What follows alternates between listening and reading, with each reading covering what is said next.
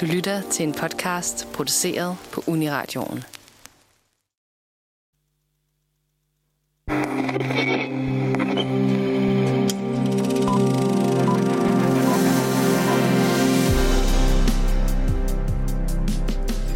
Velkommen til, til Nosferatu i, øh, i sommerferien. Vi snakker øh, hen over sommeren om øh, diverse film og medierelaterede ting og tager over for Manfred. Og øh, i, mor- i går der snakkede vi om Strejken øh, i Hollywood, som, øh, som stadig er aktuel. Men i dag der snakker vi om øh, Studio Ghibli og øh, japansk animation. Og det bliver øh, mega hyggeligt.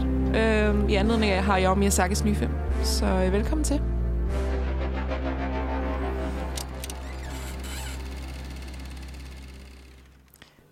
Hej alle sammen, efter min mega dårlige intro.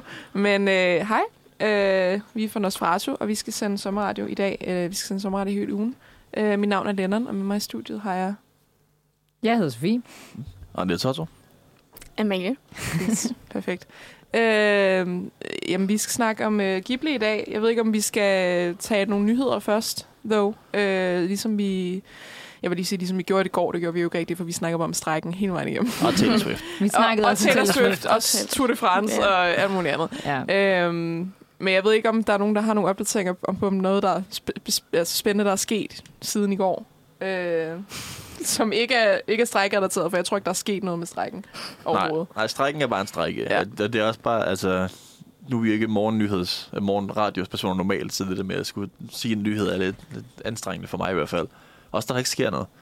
Ja, det er totalt akut. Ja, det er virkelig sådan... Der er sådan øh... Jeg ved ikke, altså går det godt med Tour de France, der er pause på, eller det? Der var vilde dage i går, der så der er ikke sket noget nyt. Nå, okay. Ja. Så... Men, men der er enkeltstart senere, men, ikke? Der er enkeltstart i dag. Hvad betyder det? Enkeltstart... Okay, I ved, normalt så starter de alle sammen på samme tidspunkt i en stor gruppe. Ikke? Ja. Så kan man se med dem cykle, og så når de falder, så falder de alle sammen. Ja, ja. ja. ja. Øhm, enkeltstart, så kører de en del kortere, men enkeltvis, så kommer de ud sådan med et minut mellemrum. Og så tager man tid på hver enkelt rytter, øh, og så gælder det bare om at køre hurtigst den tid. Øhm, uh. Men øh, i år, så øh, Jonas Vingegaard fører vores... alle sammen Jonas Vingegaard. Okay. Som vandt sidste år, det var fucking sindssygt. Ja. Øh, og han er ti sekunder foran Tadej Pogačar, som vandt sidste sidste år, ja. og sidste sidste sidste år, altså i hvad, enogtyve og tyve. Ja. Øh, han blev to år sidste år. Øh, de er begge to gode til at køre enkeltstart. De kommer til at køre øh, som anden sidst og sidste, fordi de ligger to og et. Man kører ligesom den dårligste til den bedste. Og okay. så, ja, det er meget demokratisk. Ja, så, det, så det, det kommer spændingen til sidst, og så alle dem der, fordi det er ikke alle, der gider at prøve at køre efter en sejr. Nej, så det er bare sådan, jeg skal bare igennem. Ja. Øhm, men de to er begge to dygtige øh, enkeltstartsrytter. Det er ikke alle, der er gode til enkeltstart, selvom det lyder som om, det er bare sådan, okay, du skal bare cykle hurtigt. Jeg skulle sige, du skal bare cykle. Altså. øhm, men det er sådan noget, det er meget teknisk i forhold til, at du skal ligesom kunne fordele din energi over hele den her etape, og du kører alene, og du kører på en anden cykel. Øhm, Inden du gør normalt? Ja. ja. Det er sådan, hvor du sådan nærmest ligger ned på den. Øhm, Men det ligger og det, også noget med, normalt har de hjælperyttere. Altså jo, normalt, jo. når de ikke kører enkeltstart, så har de nogen, der, der ligesom hjælper dem med at bryde vinden og kører sammen ja. med dem og sådan noget. Hvor her, der er det man ligesom on your own. Ja, og det er sådan... Altså, fordi de har kørt så meget op med hinanden. Altså, sekunder har de taget på etaper til hinanden. Øhm, så nu er det sådan virkelig... Altså, ja, de er alene. Det er kun dem, der ligesom kan gøre noget for... Ja, okay. Så der, nu bliver det meget spændende med Vingegaard og Pogačar. De har... Øh... Lang tid var Tour de France. Snart er det ikke snart overstået. Men øhm, også bare sådan, altså, du ved... Det var jeg vil spørge om det samme. Jeg aner ikke, hvornår det startede, og hvornår det slutter. Det var ligesom også bare, altså, når det bliver spændende, er vel sådan lige før det stopper. Jamen, det for, normalt er det, men fordi Pogačar og Vingegaard bare har været syge i hovedet i år, så sådan, for første etape har de kørt efter hinanden hele tiden. øhm, For normalt er det først sådan, når du kommer op i bjergene, der kan man virkelig tage tid på hinanden, fordi de der masser spurter, så kommer det alle vejen samtidig. Øhm, men i bjergene, så hvis du er god i bjergene, så kan du ligesom køre fra alle, og så kan du tage om en tredive sekunder, men helt op til sådan fem minutter.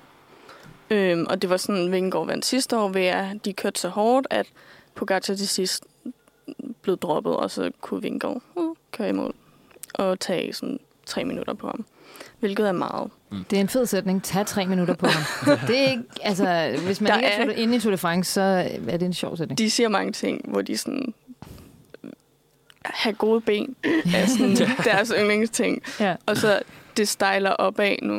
Det er, ja, det er grammatisk korrekt. Ha, ha' gode ben, det er lidt uh, Tour de Frances version af, um, af, hvad hedder det, det der de siger i bagdysten, um, når de skærer ned i kagen. Flot snit. Ja, flot snit. Ja. Det er rigtigt. Det er, det. Det er et flot snit. Ja. Og så er sådan, ja, jeg kørte ud, og så tænker jeg, jeg har gode ben i dag. Og så gør jeg. Okay. Jeg har bare så gode ben i dag. Det tænker jeg til. øhm, øhm, men det var, for at svare et spørgsmål før, det var tre uger. Der er enogtyve etapper. Og hvornår så startede det? første juli. Juli? Ja. Okay.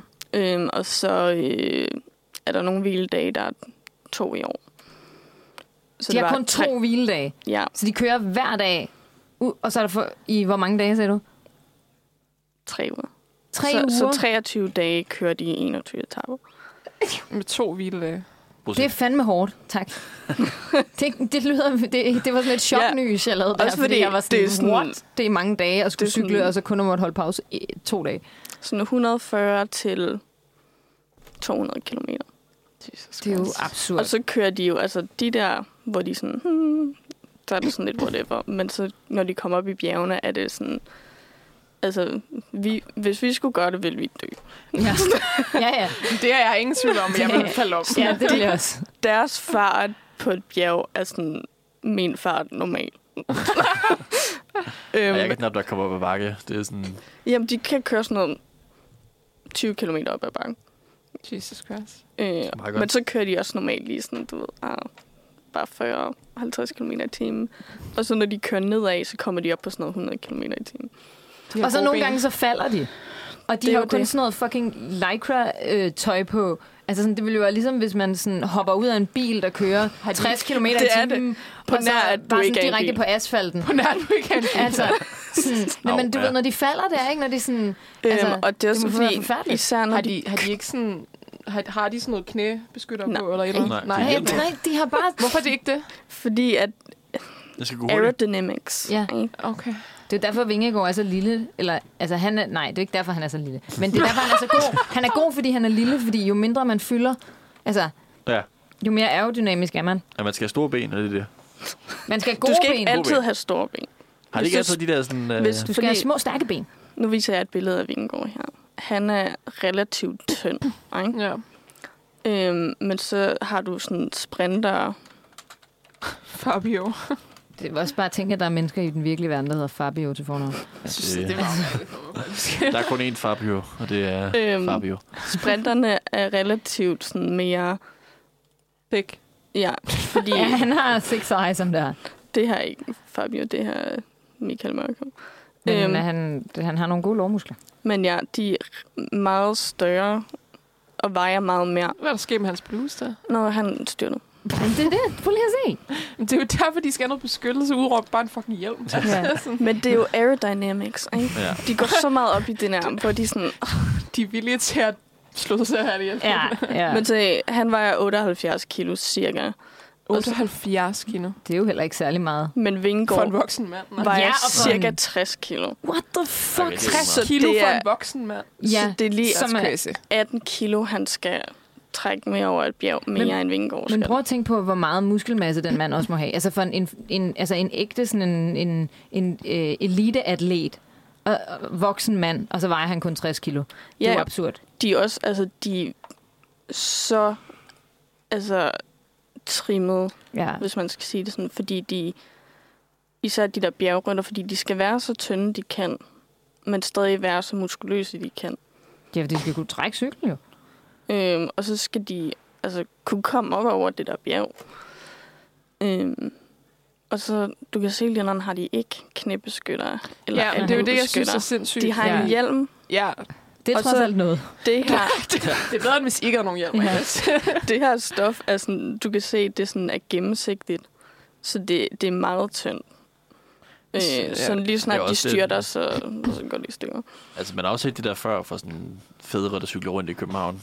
Øh, i, I det fulde Tour de France getup. Det synes jeg, man ser en gang imellem. Ja, ja, det er det der... Øh... Åh, oh, hvad er det, folk kalder det? Når, når, der, er sådan, når der er nogle typer mænd, som når de får sådan en øh, midlife crisis, yeah. så bliver de øh, et eller andet... Øh, der er sådan en forkortelse, et eller andet, en lycra, en, et eller andet. Yeah. Sådan uh, grown men en lycra, eller et eller andet. At det, sådan, de der, som bliver, så bliver de cykelfanatiske. fordi at de... Ja. Og det er ikke altid, de cykler så hurtigt. Og det er ikke altid, de cykler så hurtigt, nej. Men nej. De har ikke nogen ringklang på deres cykler, så de råber bare en, når de skal forbi en på cykelstien. ja, de er bare ja. sådan, hey! Jeg bor ude ved Amagerfælde, hvor de elsker at køre rundt. Ej, så sådan, når jeg går derude med min hund, så er det bare... ja. Øhm, men ja. Jeg, jeg, jeg er den langsomste cyklist i København. Jeg, jeg, jeg tager mig god tid. Det og, og kender mange, jeg virkelig godt. Der er mange, der bliver sure på mig, men jeg gider ikke at cykle hurtigt. Ej, det er sådan en masse styrt, du har fundet et billede af det her, Amalie. Ja, det her var en ret sådan... Der har været mange problemer de seneste år med publikum.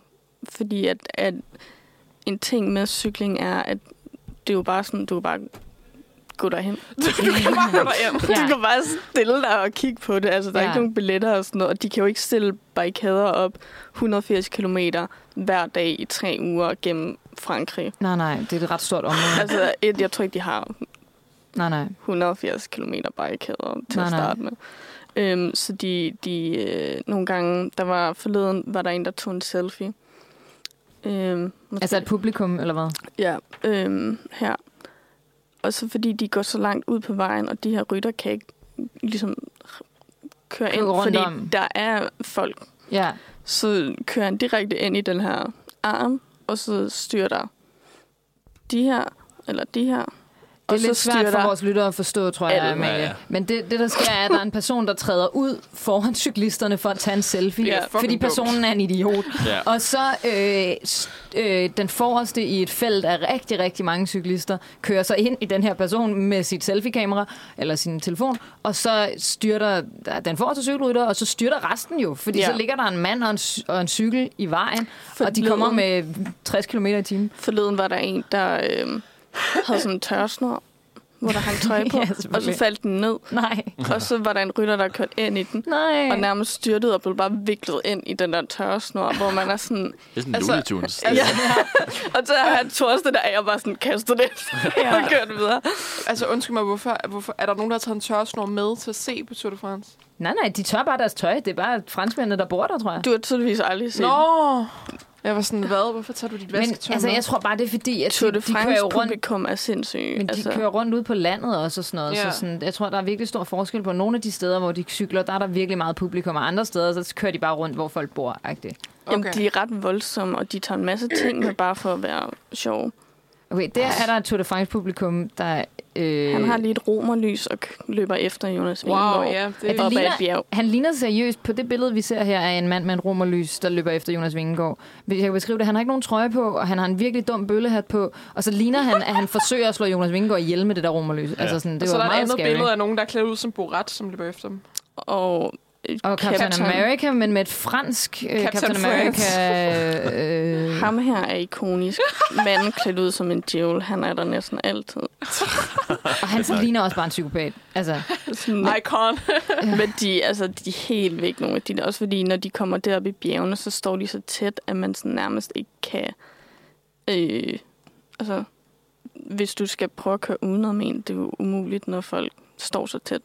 Ja, man kan jo også se, at de læner sig nærmest ind der, hvor cyklisterne skal køre. Det er jo, er jo bare sådan accidents waiting to happen. Ja, øh, og det har lige vist et billede af før. Det er en, der holdt et skilt, lige da folk kørte forbi. Øh, og igen, en cykelrytter kan ikke bare lige... Mm, fordi der er ti andre cykelrytter.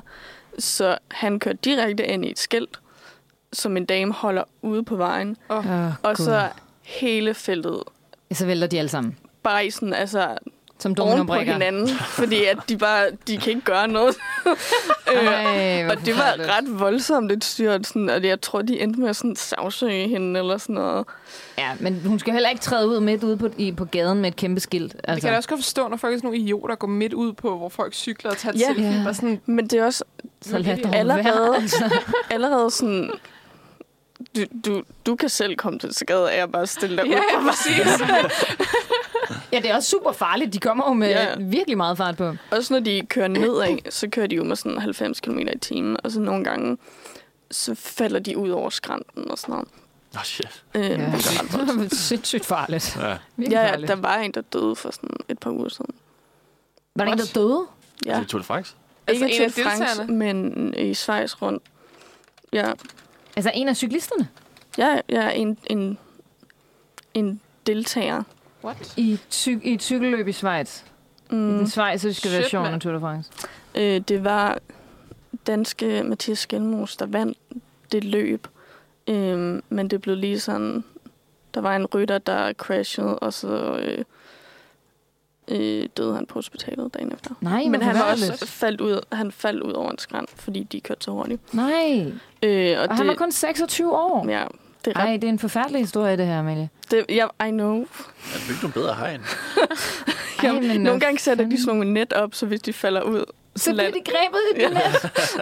Det er ligesom akrobater. Ja, det er sådan nogle, øh, sådan nogle øh, skisteder, der hjælper dem med at sætte det op, fordi de har en altså net, til, Nå, når ja, folk ja. står på ski og ikke ja. Skal falde ud over. Også en øh, absurd farlig sport. Men tit er de okay, hvis de falder ud over en skræn. Nogle gange falder de bare ud, og så er de det bare... Var, det var anyway. Han, så tydeligt vi ikke i sigten her en gang. Nej, der var en anden, der styrtede sammen med ham også. Som, som overlevede? Ja.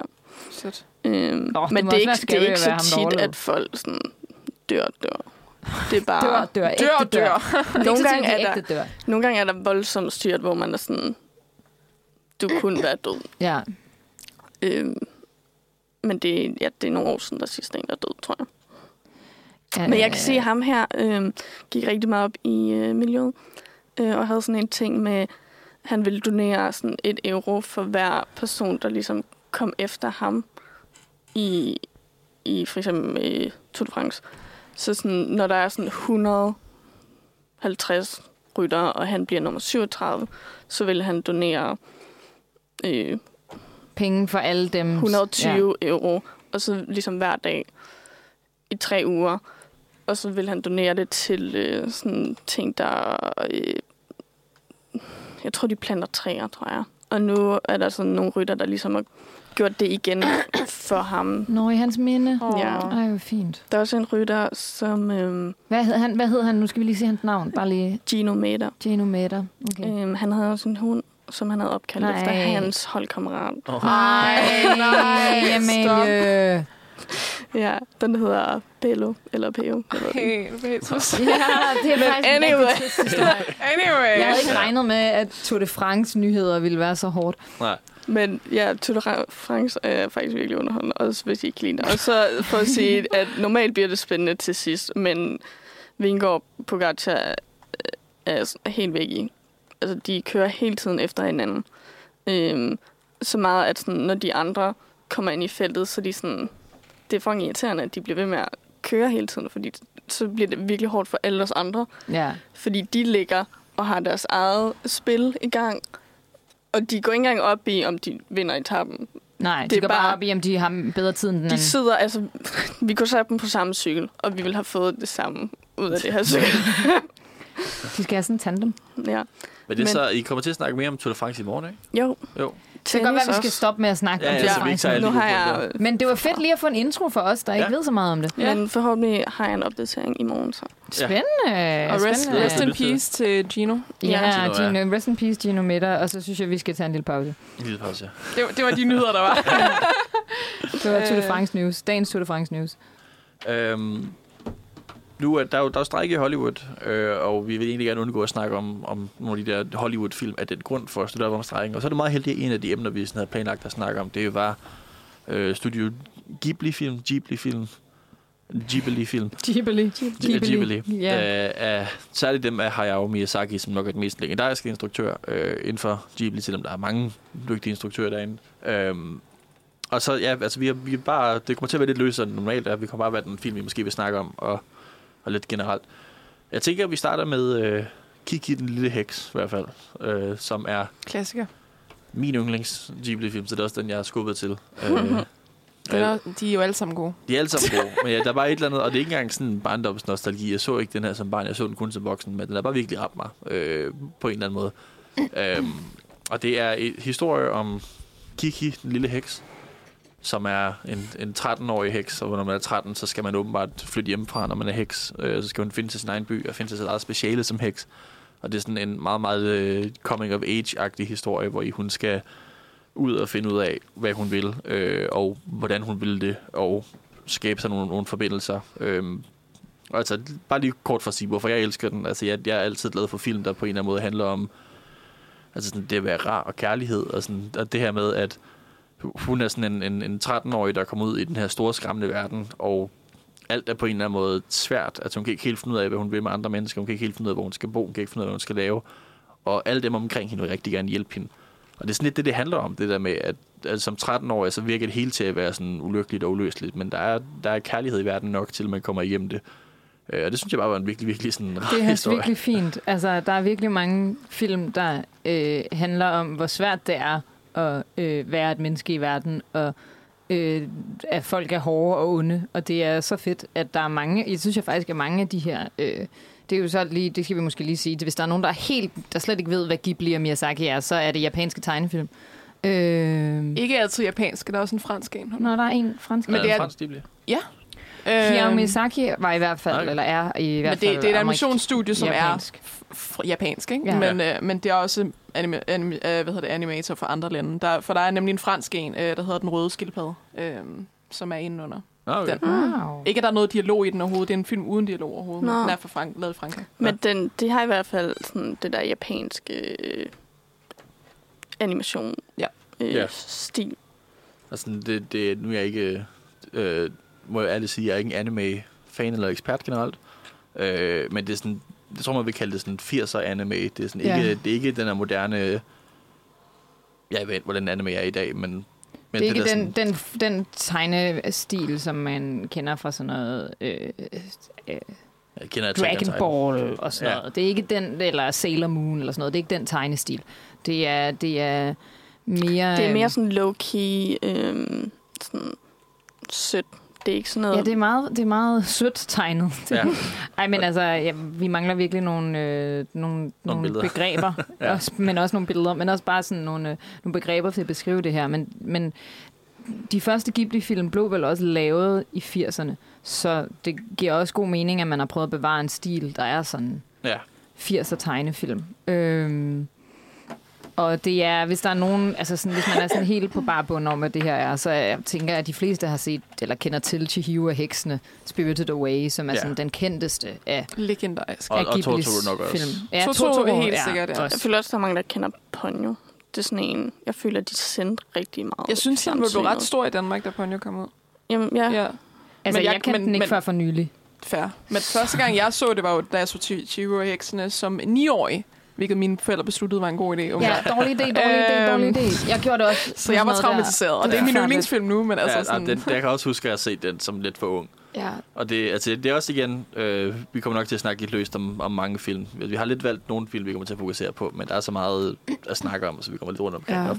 Og, og der er bare en scene i Chihiro og heksen, der er ret tidligt, hvor i at... Øh, jeg ved ikke, hvor meget man skal spoil, men det er jo, det er jo tidligt i den. Ja, det, altså, det er en for de første kvarter. Ja, ja, ja, det er jo det, filmen handler om, kan man sige. Ja, præcis. At det handler om, om den lille pige Chihiro. Der er mange, der er mange små piger, som der sådan skal finde deres sted i verden. Ja, yeah. yeah. Hayao Miyazaki. Hayao Miyazaki, han er jo, altså en af hans kendetegn er jo, at han har virkelig, virkelig gode, virkelig stærke kvindelige hovedkarakterer. Ja, ja og, og især børn, ja, ja, alt. Unge, unge piger, ja. og, øh, små piger, der ja, øh, der ligesom bliver heltinder, ikke? Ja. Ja. Og det er virkelig fedt. Og, og i uh, Spirited Away, uh, Chihiro og heksen, som den hedder på dansk, så handler det så om, at de, sådan, de skal flytte til en anden by, uh, Chihiro og hendes forældre. Og hendes forældre finder så det her uh, sted, de synes er meget fascinerende. Og Chihiro sådan, kan vi ikke bare kan vi ikke tage hjem? Det, det skræmmede det her. Men de andre, altså forældrene, de forstår ikke helt, at det skræmmer hende. Så de udforsker det her uh, lidt magiske sted, og så finder de noget mad og siger, nå, vi spiser det, og så kan vi betale, når der kommer nogle mennesker.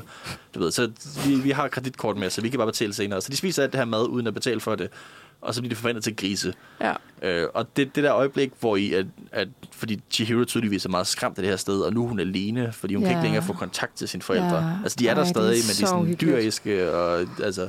Det er sådan Manisk, en største altså, frygt, når man er barn. Altså, ja, ja, ja, det der med, at man, sådan, at man, at man sådan siger til sine forældre, det her sted er farligt. Og de er sådan, nej, nej, du kan godt, rej- du kan, du kan godt være rolig. De, vi ved bedre end dig. Mm. Og så på grund af, altså sådan, at du havde ret, så bliver de bare forvandlet til et eller andet, og så er du efterladt alene i det her mega uhyggelige sted. Ja. Altså, det er jo, jeg har set den flere gange, fordi da jeg så den som barn, blev jeg totalt traumatiseret. Ja, det gjorde jeg også. Jeg havde altså, aldrig været så bange for en film før. Men ja. altså, når jeg har set den, som er blevet ældre og sådan noget, det er jo, jeg synes, det er vildt, at, sådan, at, at det er en film, hvor... At At, eller det er en film, der tager bør- barnets perspektiv, ikke? Og sådan, yeah. at, for forældrene, at det er forældrene, der er de naive. Yeah. Øhm, og, og ikke ev- ja, eventyrlystner, I guess, men at hun ligesom træder ind i noget uvilligt. Yeah. Øhm, og hun ikke er sådan en, ja, en chosen one på samme måde, at hun, øh, hun er meget skræmt over alting, og hun bliver tvunget til at, til at gøre et eller andet for at redde sine forældre, ikke? Ja. Øhm, og det, hun skal finde, finde sit, uh, sit mod som en lille pige. Jeg ved ikke engang, hvor gammel hun er. Hun er ikke særlig gammel. Nej. Nej. Og det er også bare, altså den logik, der er der, altså der, der er et eller andet sådan, den, den fantasi, som Hayao Miyazaki har, er bare helt fantastisk, og den måde, at, at det føles nærmest som sådan et klassisk mareridt, det her med, yeah. altså du ved, der sker et eller andet skræmmende, og folk er bare sådan, nej, det er cool nok, altså yeah. den der sådan yeah. logik yeah. i, at, at du ved, man er den eneste, der banker, og alle andre sådan, nå, det skal du ikke tænke over, I er et mareridt, det yeah. synes jeg i hvert fald ofte, jeg har oplevet, det der med, at folk det er ikke totalt mareridt, tak, det er du helt ret i. Og, og det er det, det, han, som man generelt gør, og altså, han har jo nogle ret, altså, han har også sin fantasyfilm, han har også en enkelt science fiction film, og så har han så også altså dem, som ikke nødvendigvis er så øh, øh, hvad skal man sige, præmistunge, men stadig er fantasifulde, som vi også kommer til at snakke om, både lidt med oh, stemmeknæk, både, lidt med, både lidt med Kiki, og så også lidt med øh, øh, The Wind Rises senere nok også. Øhm, men, men han er bare så generelt så kreativ og fantasifuld, og sådan virkelig, virkelig god til at skabe de her altså sådan meget... sådan følelsesladede, fantastiske øjeblikke, ja. øh, som virkelig bare slår igen. Og det, det er også, altså... Prøv at vende tilbage til Kiki måske lidt, hvis det er det, vi skal snakke om. Ja. Jeg ved ikke, om det, det kan også gøre, vi bare kommer til at gå... Vi flyver lidt rundt. Ja, ja. Går til alle mulige andre film. Men der er der også altså, tidligt øh, sådan nogle scener, hvor I, at, at når Kiki skal flytte hjemmefra, øh, og Kiki har øh, sin lille kat Chichi, Øh, og de så hæng, er på den her kurs, hvor de flyver, og hun har sådan en fars radio sådan hængende fra, og man så hører den her japanske popsang, og man sådan kan se nattehimlen, og det hele er flot. Og sådan. Altså, det er også bare meget tidligt. Sådan, det er ikke nødvendigvis plot, men det er bare sådan et virkelig, virkelig fedt øjeblik, som jeg sådan kan huske meget tydeligt fra at se ja. det, fordi det også bare er, altså, der er mange af de der sådan... En, en, en visuel fantasi, ja. som jo men... er vigtigt for animationen, men som der æder med, er meget af med Hayao Miyazaki. Det er også, altså sådan generelt er det virkelig, virkelig smukke tegnefilm. Altså, mm. de er meget gennemførte i sådan den tegnefilmskunsten, øhm, og meget, meget, jeg vil tro, at, at, at det hele er håndtegnet i mange af dem, ikke? Jo, ja. Altså også baggrunden og sådan noget. Ja. Øhm, og det, altså, de er bare meget, en, enormt stemningsfulde. Øhm, og, og, og de der universer, der sådan blander... Altså, det, jeg ved ikke, altså sådan Kiki kunne man jo nærmest kalde sådan en form for magisk realisme, genremæssigt, fordi mm, der er ja. lidt magi, men det er jo ikke sådan, øh, det er ikke sådan et helt, det er ikke sådan high fantasy, det er ikke sådan Ringenes Herre. Øh, det er sådan et, et underligt sted imellem øh, magi og realisme, hvor at der er magi, men det bliver ikke stillet spørgsmålstegn ved, og man kan godt operere ud fra alle de almindelige regler for et almindeligt samfund, og så er der bare også lige det, at hun er en heks. Ja, det er sådan en hverdagsmagi på ja. den måde, ikke? Ja. Hun er ikke sådan en heks, der går rundt og tryller hele tiden. Nej, hun var bare på en kurs. Ja. Det er faktisk det, hun kan, ja. Ja, og det... Og, altså, altså, sådan... altså ligheden mellem Kiki og Chihiro, som de meget forskellige film, er jo det der coming-of-age-element, ikke? Øhm, at jeres unge piger, der skal finde sig selv i verden, hvor Chihiro, ja. hun har en lidt mere skræmmende verden, hun skal finde sig selv i, kan man sige. Ja. Men altså... Øhm, så det er, jo, det er jo nok den lighed, vi vil kunne finde mellem de to, ikke? Og det synes jeg, han tit gør, jeg har jeg øhm, det er jo også lidt på, på spillet Totoro, ikke? Jo. jo. Ja, der har vi også en, en, en lille pige, der har vi to små piger, men der har vi især en lille pige, der ligesom også prøver at finde ud af, finde ud af hvem hun ligesom er, og hvad, hvad hun skal være i, øh, yeah. i verden, fordi der, der er det så, fordi hendes mor er syg, ikke? Og der er også en, det er også en sådan magisk realismeagtig fortælling, hvor der er en realistisk fortælling om, at hende og hendes far... Altså de to små piger, deres far flytter et sted hen, og deres mor er syg og indlagt på hospitalet og sådan noget. Men samtidig så er der de her feer, de her ånder, som Totoro er en del af, ja. som er sådan et, noget lidt magisk, der spiller ind en gang imellem. Og det er jo igen, så, altså, der, der er jo også meget klart tematik om det der med sådan lidt at skulle stå alene uden forældre, mm. som jo er en stor del af hans film. Og det er også, altså, jeg kan huske, at jeg har læst på et eller andet tidspunkt, at han har sagt, at, at Totoro specifikt var sådan delvist baseret på hans egen barndom, ja. fordi hans mor selv øh, var syg med tuberkulose, tror jeg. Okay. Øh, mm. Og at, at da han, da han fandt på den her film, så blev han nødt til at gøre hovedkaraktererne til kvinder, fordi at, at det var for tæt på hans egen baggrund til, hvis han, altså hvis han lavede det til små drenge, så ville de ikke kunne have lavet den historie, for mm. det var for personligt. Så han, altså der er også der, hvor det jo så nok er blevet kvinder, fordi så kan han på en eller anden måde også, altså, altså sådan noget med, at den ene, den ene af pigerne er sådan baseret på hans, ikke hans barn, men ud af hans, øh, hvad hans søsters barn, hvad fanden kalder man det? Yes. yes, yes altså, yeah. Helt andet den stil, at du ved, sådan, yeah. øh, du ved, Han, han kan placere det på nogle andre og sådan lidt bringe dem ind, og så yeah. ikke når de placerer sig selv i den her historie, men samtidig snakker om noget meget personligt. Og det, det er tydeligt i hvert fald, der er et eller andet med, at han ikke har følt, at der har været, altså han har følt sig lidt alene i sin yeah. barndom, eller et eller andet i den stil, for det er i hvert fald den historie, der ofte dukker op. Men det er jo også en, en, en meget sådan eviggyldig, eller det er sådan en situation, som alle kan relatere til, det der sted i barndommen, hvor man på en eller anden måde indser, at man er nødt til at være sit eget menneske, uafhængigt af sine forældre. Og det er jo sådan, der, der er sikkert forskel på, hvornår det rammer, men jeg tror, at, at, at alle mennesker på et eller andet tidspunkt oplever som barn eller teenager, at sådan, wow, jeg er nødt til at være mig også. Ja. Eller sådan, ikke? At man oplever at føle sig alene, fordi at man har været vant til, at der ligesom ikke var en, en skarp skillelinje mellem, hvor at ens caretakers og ens selv ligesom stoppede. Og lige pludselig, så er man nødt til at finde ud af, hvem man er i sig selv på sine egne præmisser. Ja. Og det er meget det, som jeg synes, at mange af de her film handler om. Ikke dem alle sammen, men, men i hvert fald dem, vi taler om lige nu. Altså både Kiki og Totoro og Chihiro. Ikke? Ja. Og det der med at være efterladt alene, og lige pludselig skulle finde ud af, hvordan er jeg et menneske i verden, når jeg bare er mig? Eller ja. sådan. Og der synes jeg også, altså en af de ting, som også er ret fascinerende ved Kiki, er jo, at, at øh, Hayao Miyazaki er sådan en type, der har rigtig mange store idéer om, om sådan kunstneriskhed og det, man skal med livet. Han har sådan et citat, sådan... Øh, hvor han har sagt sådan, hvis, hvis jeg kan finde ud af at underholde folk, så fortjener jeg at leve. Altså, det er det, det, det, han, sådan, han baserer det på. Altså, sådan, yeah. det er det, jeg skal. Jeg skal skabe noget smukt og noget perfekt. Og så der ser man jo så også i Kiki det her med, at hun er en, en heks, der kan finde ud af at flyve, som så på en eller anden måde skal finde ud af, hvordan kan jeg... Altså, du ved, alle, alle hekser har et speciale. Man møder tidligere sådan en heks, der, der kan lave potions, et eller andet, sådan, whatever. Mm. Kan brygge et eller andet... Øhm, eller spå... spå ja, hun er sådan en spåkone. Spåkone, okay. ja. Der er, der er et eller andet, hvor man møder en, en, en heks tidligere, men så det der med, så skal hun selv finde ud af, hvad hun kan, og det hun kan er så, altså Kikis Delivery Service, hun yeah. kan levere pakker, øh, og så skal hun så finde en balance i det her med, okay, det her det er noget, jeg brænder for, jeg elsker at være heks, jeg elsker at kunne flyve, men jeg skal også kunne finde en måde at gøre det til et arbejde.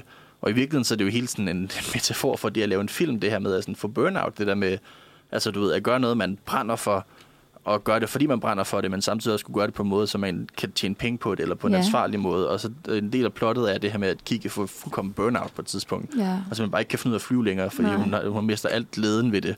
Øh, og så møder hun så, eller møder også tidligere, men møder så igen den her sådan ældre kvinde, som der havde et decideret øh, tegner burnout. Altså hvor hun var en, en kunstner, der øh, ældre kvinde, der boede i skoven, som var sådan en kunstner, der kan male og det ene og det andet, så på et tidspunkt så fik hun sådan en burnout, og så flyttede hun bare ud i skoven og siger, nu gider jeg ikke være med i samfundet længere, og så har hun så fundet sin kærlighed og evne til at male igen.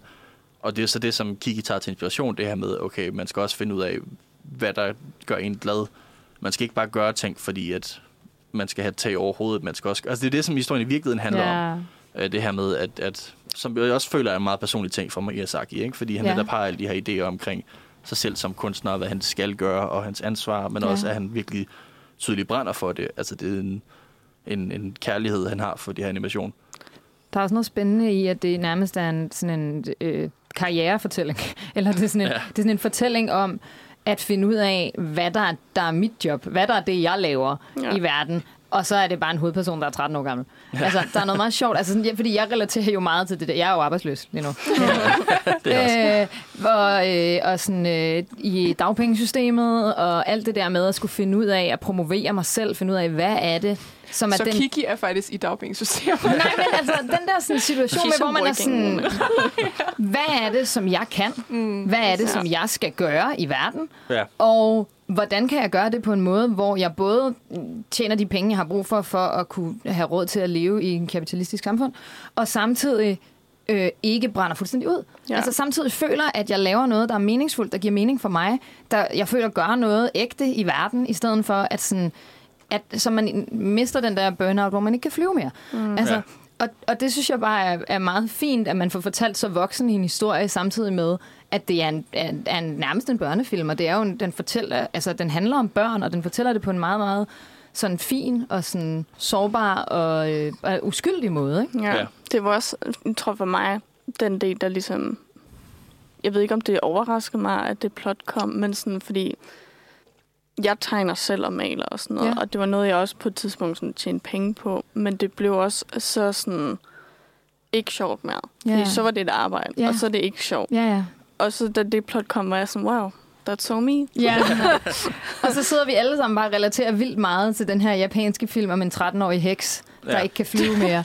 Eller sådan, det, det er måske også, ja, det er jo måske derfor, det er sådan et gennemgående tema for Hayao Miyazaki, det der med, at øhm, ja, børn, der ligesom skal, skal ja, jeg ved det, smidt ind i en voksenverden, og ja. De måske skal blive voksne hurtigere. Altså, det tror jeg i hvert fald sådan, jeg havde det med Chihiro, men at de begge, at også, måske også med Totoro på et tidspunkt, fordi deres mor er syg, så yeah. de skal ligesom også forholde sig til, til noget meget, noget lidt barsk og noget meget mere voksen, end de egentlig er. Yeah.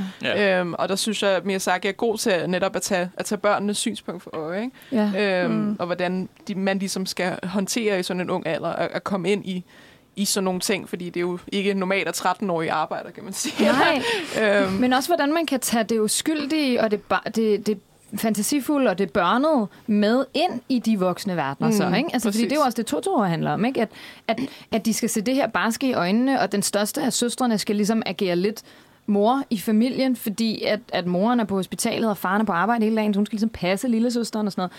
Og den sådan... Øhm, Det at, at skulle gøre det, at skulle gå ind i de voksne steder, og samtidig beholde den øh, uskyld og fantasifuldhed og øh, renhed og umiddelbarhed, som, som hører til børnenes verden, er også noget af det, som, som jeg føler går igen hos Miyazaki, fordi jeg tror, jeg læser det i hvert fald lidt som om, at det er et, et forsøg på ligesom at, at beholde en, en barneagtig glæde og fantasifuldhed over verden mm. i et voksent sted og et voksent medie. Det er også...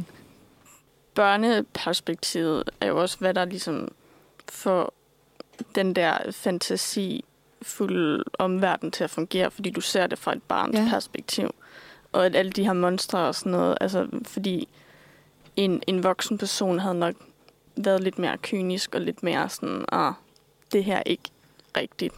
Hvor at hun er et barn, og ligesom, vi ved jo ikke, altså, hvad der sker, fordi... whatever. Men sådan, altså, for hende er det jo endnu mere bangende, fordi hun har så meget altså, barnefantasi. Yeah. Så hun... Altså, det er jo sikkert endnu mere uhyggeligt for hende, for hun yeah. ved ikke noget rigtigt. Yeah. Yeah. Hun ved ikke noget. Nej, men det er rigtigt. Det er sådan, altså, hun har jo ikke været i sådan en situation før. Hun ved ikke, hvad hun skal gøre. Mm. Og så er det jo sådan... vitterlige monstre, hvor at sådan, normalt er det jo sådan, åh, dine forældre er der til at beskytte dig mod de her ting. Og så... Så det er jo bare endnu værre, fordi hun er et barn, så hun kan ligesom... Hun har en meget større fantasi end sin voksne. Men, det er jo så også, men der er så også potentialet, ikke? Netop, ikke? Jo, jo. Altså, at, at der er, det, er, det er det, der gør en sårbar. Det er det, at man er et barn. Men det er også det, der gør... Altså sådan, jeg synes virkelig, de her film har et, et virkelig meget, meget fint syn for potentialet i, det, i barnets position, eller barnets ja. øhm, fantasifuldhed og uskyld og sådan noget. Og det, at... Altså det er jo nærmest, når man ser de her film som voksen, så bliver det jo nærmest et argument for at huske den fantasifuldhed og tage den med ind i sit voksenliv. Ja, altså det er de mest spændende argumenter. I forhold til det er også øh, Totoro, hvor nemt det kunne være at sige, at det nok bare er alt sammen fantasi. Altså ja. Fordi jeg tror ja. Aldrig, de forældre, forældre eller faren i Totoro ser noget magisk. Altså du ved, hver eneste gang, og de, de planter et træ ud i baggården, ja. Og så vokser træet op i løbet af natten til at være et kæmpe stort ja. Træ. Og så næste morgen, så er det der ikke igen. Altså, ja. Faren ser aldrig, at det er magisk. Det er kun børnene, der ser det. Og det er utrolig nemt at sige sådan, det er nok bare deres fantasi, det er nok bare, når de leger, det er noget, de forestiller sig, det er jo den hygge. Men ja, og det, og, det men ville det bare... være nemt at lave sådan en, det er ja. Symbolsk for ja, ja. Det, der sker inde i deres hoveder ja, ja, og sorgen og, der, og sådan man noget. Man kunne lave alle mulige fanteorier, men det vil også bare være så fucking kedeligt, fordi at det hele pointen det, er det, altså, at, at være også... inde i den børnefantasiverden, som mm. vi er i. Det er jo faktisk også meget godt, at, at faren jo aldrig ser dem. Han, han siger aldrig til dem sådan, du, I skal stoppe med at sådan, ja. lege, I skal stoppe. I var sådan, det er ikke rigtigt og sådan noget. Han er bare sådan, okay, du var ude i skoven men det er med også, kæmpe åndtål. Ja, ja, ja, super.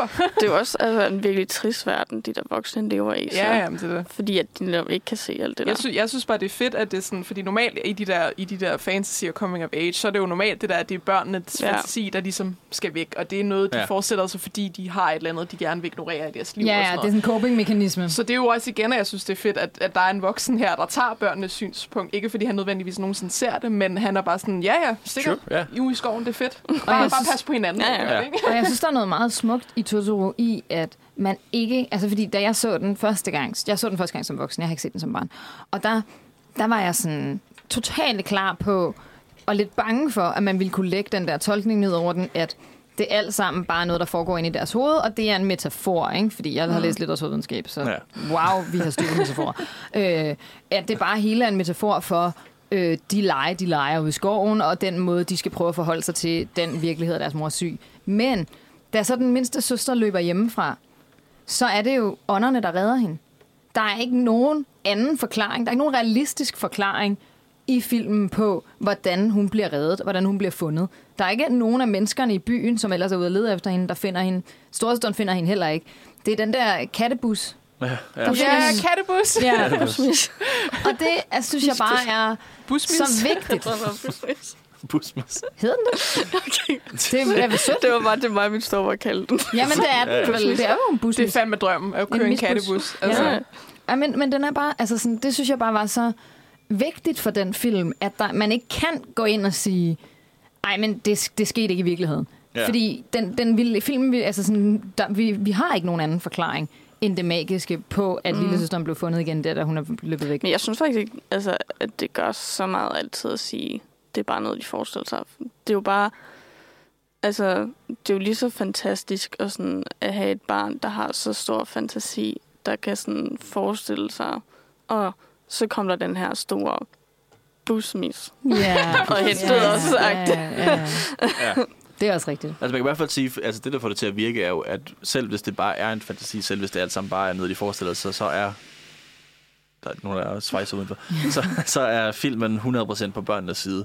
Yeah. Ja. Altså sådan, det, der er aldrig, det, er ikke, det er ikke det der øjeblik, hvor I et forældrene siger, nu skal du tage dig sammen og blive voksen. Altså, sådan, ja. Der er ikke det der øjeblik, sådan, nej, det er ikke rigtigt, altså, fordi, som du har sagt inderne, fordi det, det handler om at være på den side og yeah. sige, mm. verden kan være fantastisk, og det kan være fedt at udforske, og, og, og du ved, se en skov yeah. og møde en Totoro. Yeah. Altså, du ved, det er det, det, der er pointen med det, yeah. som virker utrolig godt. Mm. Det er også... Øh, der er jo det der øh, Ghibli Museum i Tokyo, mm. i hvert fald Japan, hvor i, at de har lavet op til flere sådan nogle, øh, nogle instruerede Hayao Miyazaki kortfilm, som man kun kan se der. De er ikke blevet udgivet nogen andre steder. Og en af dem er sådan en om kattebussen. Nej. Kattebussen vender tilbage. Og man kan ikke finde den nogen steder, bortset fra, hvis man er i Tokyo, så kan man gå ind og se den der. Det er derfor, jeg vil til Tokyo. Ej, ja, jeg lige at se den. Ej, jeg får nogle billeder fra museet. Og øh, det museum er designet af Hayao Miyazakis søn, Goro Miyazaki, som er arkitekt. Ej, hvor sejt. Ej, jeg dør. Jeg kan ikke. Busmis. Busmis. I hvert fald delvis designet af ham. Busmis. Ja, yeah, busmis. Åh yeah. oh, ja. Ej. Og det, ja. Altså, når man googler busmis, så du, dukker den op, kattebussen. Så ja. Den hedder nok busmis. Det er nok ikke noget, dig og din bror har opfundet, Amalie. Ja, det er et godt ord også. Det er en god oversættelse. Busmis. Busmis. Busmis. Men jeg har ikke set den på dansk, så jeg ved ikke, hvad de kalder ja, den på dansk. Det kan godt være, de kalder den det, ja. Og vi bare så den på dansk. Og det er så også det, det snakker vi også lidt om, før vi kiggede live, det der med, at man ser dem på enten det originale japanske sprog, eller ja. engelsk, eller, eller dansk. Også dansk. Ja. Ja. Jeg vil sige, jeg, jeg har set film, altså nogle gange har jeg set den samme film på flere forskellige sprog, også for nyligt-agtigt. Ja. Øh, og, altså lige Kiki, der kan jeg godt lide at se den på dansk. Ja. Men man så det... dem jo også som, som dansk, ja. altså på dansk ja, ja. som barn, ikke? Øhm, så jeg, har, jeg har set de fleste af dem både på dansk og på den originale japanske. Sådan, hvad jeg har set den som, som barn, er hvad jeg refererer til den ja. som navn. Sådan, ja. altså hvis I siger jo også, hvad, hvad kalder I den? Kiki? Kiki, en lille heks, ja. som den hedder Kiki Delivery Service på ja. engelsk. Men også bare sådan Disney-film og sådan noget. Jeg vil aldrig sige, ja. og skal vi ikke se noget Cinderella? Det vil være weird. Cinderella. Det vil jeg hun hedder Askepot. Ja, ja, ja. Det er også rigtigt. Jeg har jo så, jeg har kun set jeg tror faktisk kun, det er Chihiro og heksene, jeg har set på dansk. Alle de andre har jeg set på japansk, ja. Fordi dem har jeg set efter, jeg blev ældre. Ej, måske, jeg tror, jeg har set Kiki også på. Men der er også barn. Noget ved at, ved at holde den der magi med, hvordan man så den som barn. Ja, totalt. Ja. Mm. Nostalgien. Jeg, altså sådan, jeg er totalt for nostalgien. Men det er så også derfor, fordi igen, jeg har ikke set Kiki som barn, men jeg ser den stadig på dansk nu. Det er ikke nødvendigvis. Det, det er Nå, måske okay. bare sådan skabt ja, nostalgi, end ja. Det er rigtig nostalgi. Mm. Og så også, også fordi jeg godt kan lide, at Peter Myggen lægger stemme til Chi-Chi-katten. Det er, ja, gange, er, der... det er jo også, hvis der er gode stemmeskuespillere. Ja. Ja. Nogle gange er der så også gode danske stemmeskuespillere. Ja, nogle gange. Også. Men jeg, jeg har da også sådan, hvorfor skulle vi kalde Kiki den lille heks for Kikis Delivery Service? Det er jo ikke, fordi det er det, den har heddet ja, oprindeligt. Ja, præcis. Altså, hvis vi skulle kalde den noget, så skulle vi, som ikke var den danske oversættelse, så skulle det, det være det oprindelige japanske navn. Men jeg og aner ikke. Ved har vi overhovedet nævnt, at grunden til, at vi snakker om det her, fordi der har jo Miyazakis nye film ude i Japan. Jeg sagde det i introen. Tror, nej. Men vi kan Nå, bare komme ja. Ind på det. Ja, det, det er måske også sådan, bare lige, bare lige i hvert fald at, at nævne det klart. Han, han har lavet en ny film, som ikke har nogen trailer, ikke noget, noget overhovedet. Der er kun en plakat af den. Og det er simpelthen, de har valgt at gøre det sådan, så man kan gå ind i den kun med øh, ja, det, man får fra plakaten, og så ellers være fuldkommen blank. Og plakaten er sådan en stregtegning. Den ligner ikke, altså den er ikke... Den, det er den, ikke en detaljeret plakat. Det er ikke en, en... Men den er heller ikke... Jeg tror ikke, det er sådan, den kommer til at se ud i filmen. Nej, det kan godt være. Det er svært at sige, fordi vi har ikke nogen trailer. Den, den ja, hedder How Do You Live. Ja, men det, øhm. det, det gør den ikke. Det hed den i lang tid, men nu hedder den The Boy and the Heron. No. Så den er også, det er bare fordi, at den har fået to engelske titler i virkeligheden. No, okay. øh, hvor i den originale, yeah. den er baseret på en bog, der hedder How Do You Live, eller har et eller andet meta-element omkring en bog, der hedder How Do You Live, har jeg hørt. Yeah. Hvad hedder det, Kiel? Øh, og så er den engelske titel blevet til The Boy and the Heron. Øhm, som netop bare det der med, altså, jeg ved ikke, hvad den kommer til på dansk. Ja, øh, det er jo lidt en bedre titel. Det tror jeg også, der, altså, det er det, ja. Men det er jo også fordi, når det er børnefilm og tegnefilm, så prøver man tit, i hvert fald på dansk, og det gør man også nogle gange på engelsk, at kalde dem noget, som er sådan... sådan mere konkret, sådan, fordi sådan, så kan man huske det, så kan et lille barn huske, ja. Nej, men det, den, det er en film om en dreng og en hejre, og den hedder Drengen og Hejren. Jeg, altså, sådan, ja. Men jeg ved ikke, hvor meget det er, det er en børnefilm. Altså ja, det er svært at sige uden en trailer, men ja. Jeg kan godt forestille mig, at den er lidt mere voksen. Der, men det der gjorde stod de i også med Chihiro og heksene. Ja. Kaldte den Chihiro og heksene, selvom den på engelsk hedder Spirited Away. Der stod i hvert fald ja. i, i de første reaktioner fra folk, da den blev vist, den her, at den åbenbart var meget, meget splittende blandt publikum. Nå, okay. Der var nogen, der virkelig havde det, og nogen, der virkelig elskede den. Så. Men ja, ja, men altså det her, det her lidt er, er typisk for Miyazakis film, fordi ja. Han normalt ja, har meget sådan vel, velelsket film. Ja. Jeg, skulle, jeg skulle til at sige med det der coming of age, så jeg kan huske, da jeg så i corona-tiden. Der, der blev svejset igen udenfor. Dark Times. Øhm, så luk vinduet, ja. Ja, ja. Altså, luk vinduet. Bare, bare luk det. Øhm, så, så, så tog jeg ligesom den opgave at se alle de Ghibli-film, jeg ikke havde set, fordi alle sammen kom på Netflix på ja, samme tid. Øhm, og så så jeg en, en af de første Ghibli-film, som jeg, der er ingen andre, jeg tror, der er som ingen andre, jeg spørger, om de kender den, som hedder The Cat Returns, som også er en coming-of-age-film. Og den er f- mest mærkelige film, jeg nogensinde har set. For det, det er en pige, øhm, for, som går i skole, og hun er, sådan, hun er ikke populær der. Og så på vejen hjem, så redder hun en kat fra at dø eller et eller andet. Og så om natten, så kommer den der kat, og så siger han sådan, jeg er prinsen af kattekongeriget, og nu skal vi giftes. Øhm, og så kommer okay. der sådan en par, ja, parade af katte, og så, kommer, og så kommer hun ind i sådan en øhm, katteland. Nå? Og så skal hun giftes med den her kat, som har sådan en tophat på. Og så skal hun sådan flygte fra katteland. Det er også okay. Okay. Det, det kan jo ske, ja. Ja, det er også. Ja, jeg hader, når det sker. Og det værste er, at der er sådan en anden kat, som ligesom er, kommer sammen med hende, og som prøver sådan at redde hende for det her, for hun gider ikke blive gift med den her katteprins. Hun er kun sådan fjorten år, eller whatever. Men hun er sådan... Og men, han er en kat. Men, ja. hun, men, hun, men hun har sådan the hots for den anden kat, for han har sådan en tuxedo på, og hun er sådan, oh, he's so handsome, og sådan, go, he's a cat. What are you doing? Det synes jeg bare lige, jeg vil nævne, at yeah. hvis I ikke har set den, så skal I se den, for den er så underlig. Det er spændende. Det er sjovt, jeg føler, der er noget. Er der noget i japansk kultur med katte? Fordi jeg føler, der er i mange af de her Miyazaki-film, er der noget med katte. Ja. Og... Altså... Nej, undskyld. Nej, men det, det er fordi, der er i hvert fald, og det taler måske mere ind i den næste film, men der er jo et andet forhold til øh, natur og, og dyr. Og dyr, ja. Jeg ved ikke, hvad der specifikt er med katte, men i hvert fald, der er, der er, de har et andet forhold til... Øh, og jeg tror specifikt, Miyazaki har et, et andet forhold til natur og dyr og sådan ja. Noget. Men det er også bare fordi, at hvis man læser sådan noget, alle de der Murakami-romaner, der er også noget med katte. Tit noget med katte. Ja. Der er bare, der er bare, jeg føler tit, der er noget med Japan og katte, men det kan godt være, det er noget, jeg bilder mig ind. Det kan også være, det er bare lige Miyazaki og Murakami, som er de to japanere, vi kender bedst. Ja. Eller sådan, ham her laver film, og ham her skriver bøger, og de kan begge to godt lide katte. Men det kan øh, være, at vi skal tage, gå videre så nu. Jo, jeg har bare lige googlet, ja. In Japanese folklore, cats have protective powers and symbolize good luck and fortune. Nå, no, mm. det kan da være derfor. Jeg så det var en meget hurtig Google-search. Jeg, jeg, jeg, jeg, jeg, jeg så også tænkt på det der, for de har jo de der, um, de der statuer, de der katte, der vinker. Ah, ja, ja. Ja. Det er sådan en meget stor ting. Det er sådan altså en klassisk good luck charm. Er det ikke sådan noget med, om solen skinner eller sådan noget? Det ved jeg ikke. Jeg troede bare, det var for noget held og lykke. Eller no. Men nej, jeg vil bare sige, at jeg har været meget fascineret af den her plakat i lang tid. For drengen, The Boy and the Heron. The Boy and the Heron. Øhm, sådan, hver gang jeg er inde på Letterboxd og ser den, så går jeg lige ind, og så sidder jeg og kigger på den, fordi jeg, jeg kan bare ikke... Altså, jeg er så forvirret over... At den har to gange øjne. Ja, og så de her... Der er ligesom sådan et næb, hvor der er et øje i, men så er der også sådan nogle helt orange-gule øjne ovenover.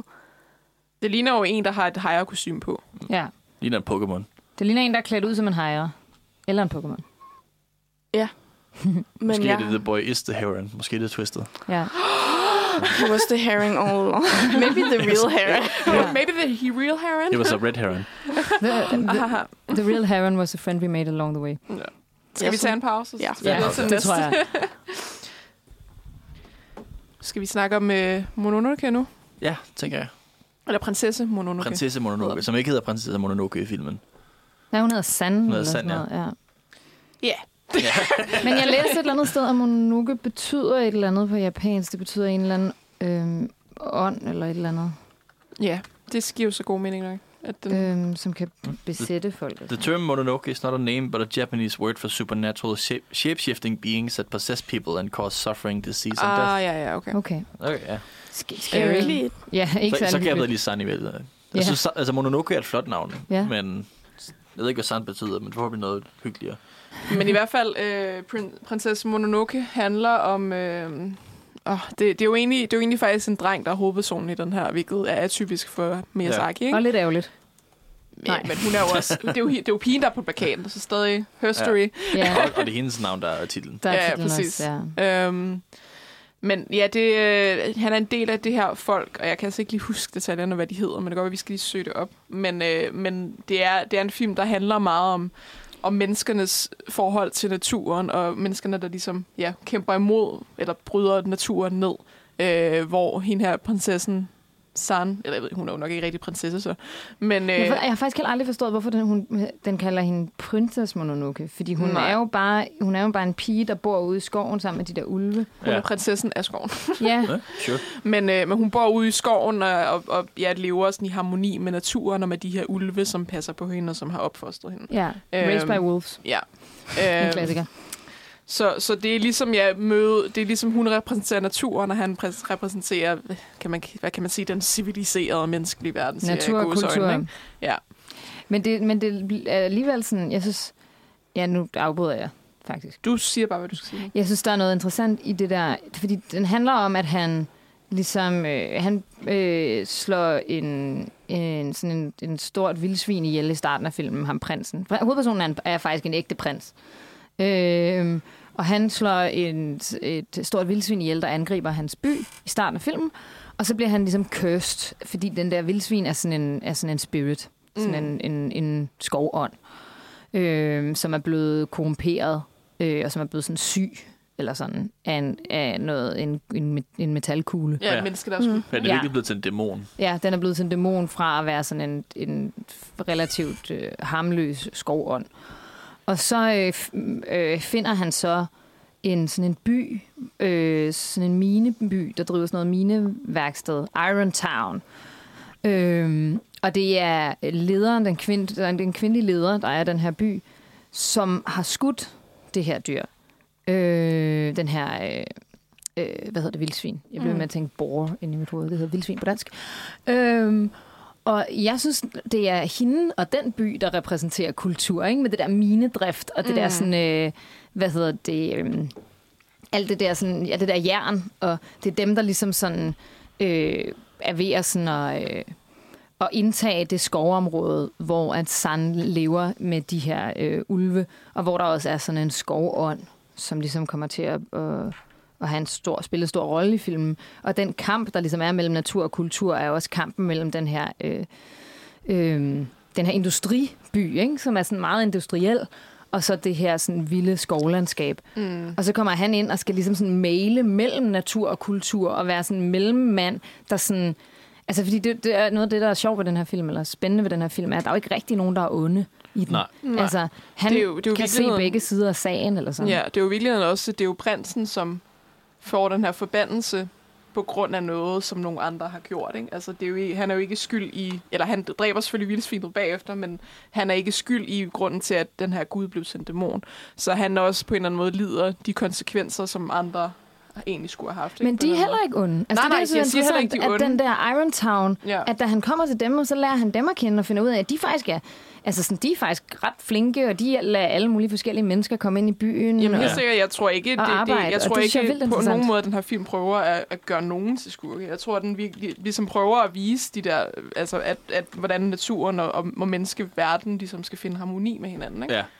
Og øhm. der ikke er nogen, der gør det i ond mening, og det er noget af det, jeg synes er allermest interessant, fordi det er nemt at lave en... Altså, fordi den her er jo sådan nærmest økokritisk, ikke? I, på et meget tidligt tidspunkt. Den er jo lavet i, hvad er den lavet i halvfemserne? Ja, syvoghalvfems. syvoghalvfems.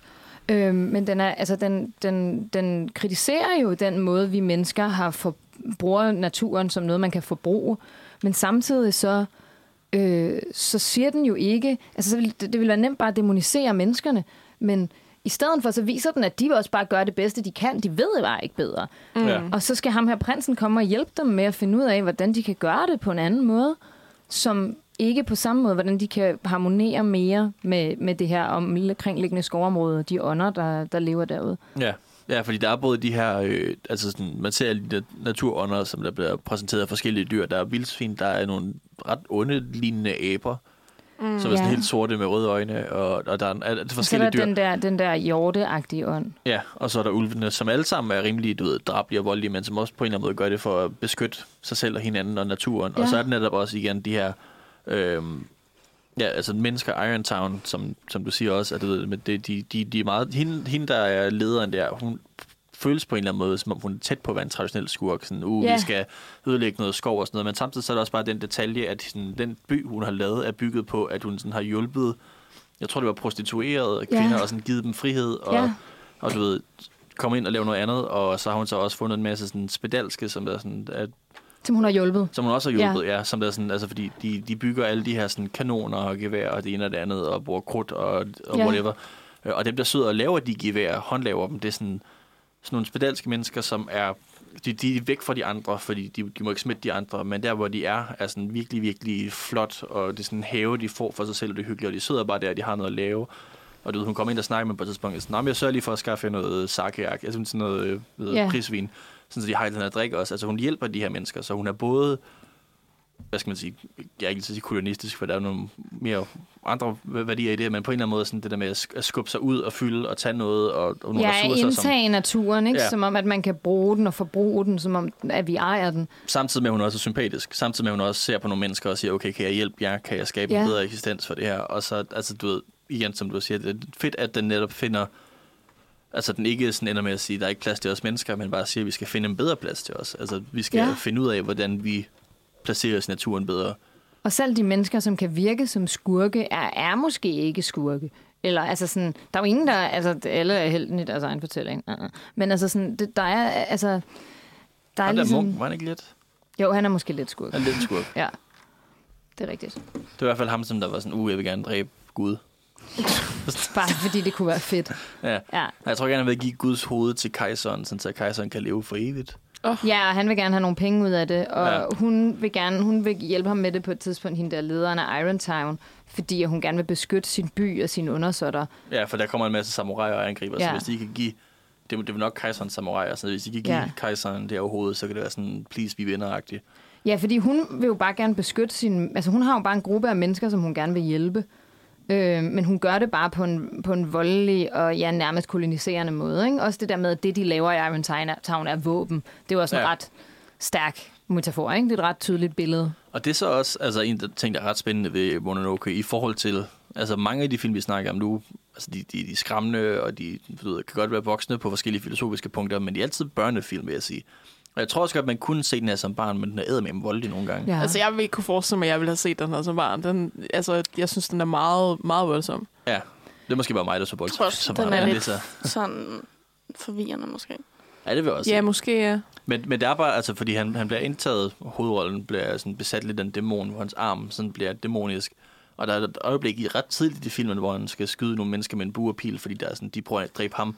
Hvor han så, altså dæmonen tydeligvis, du ved, giver ham styrke og overtager ham lidt.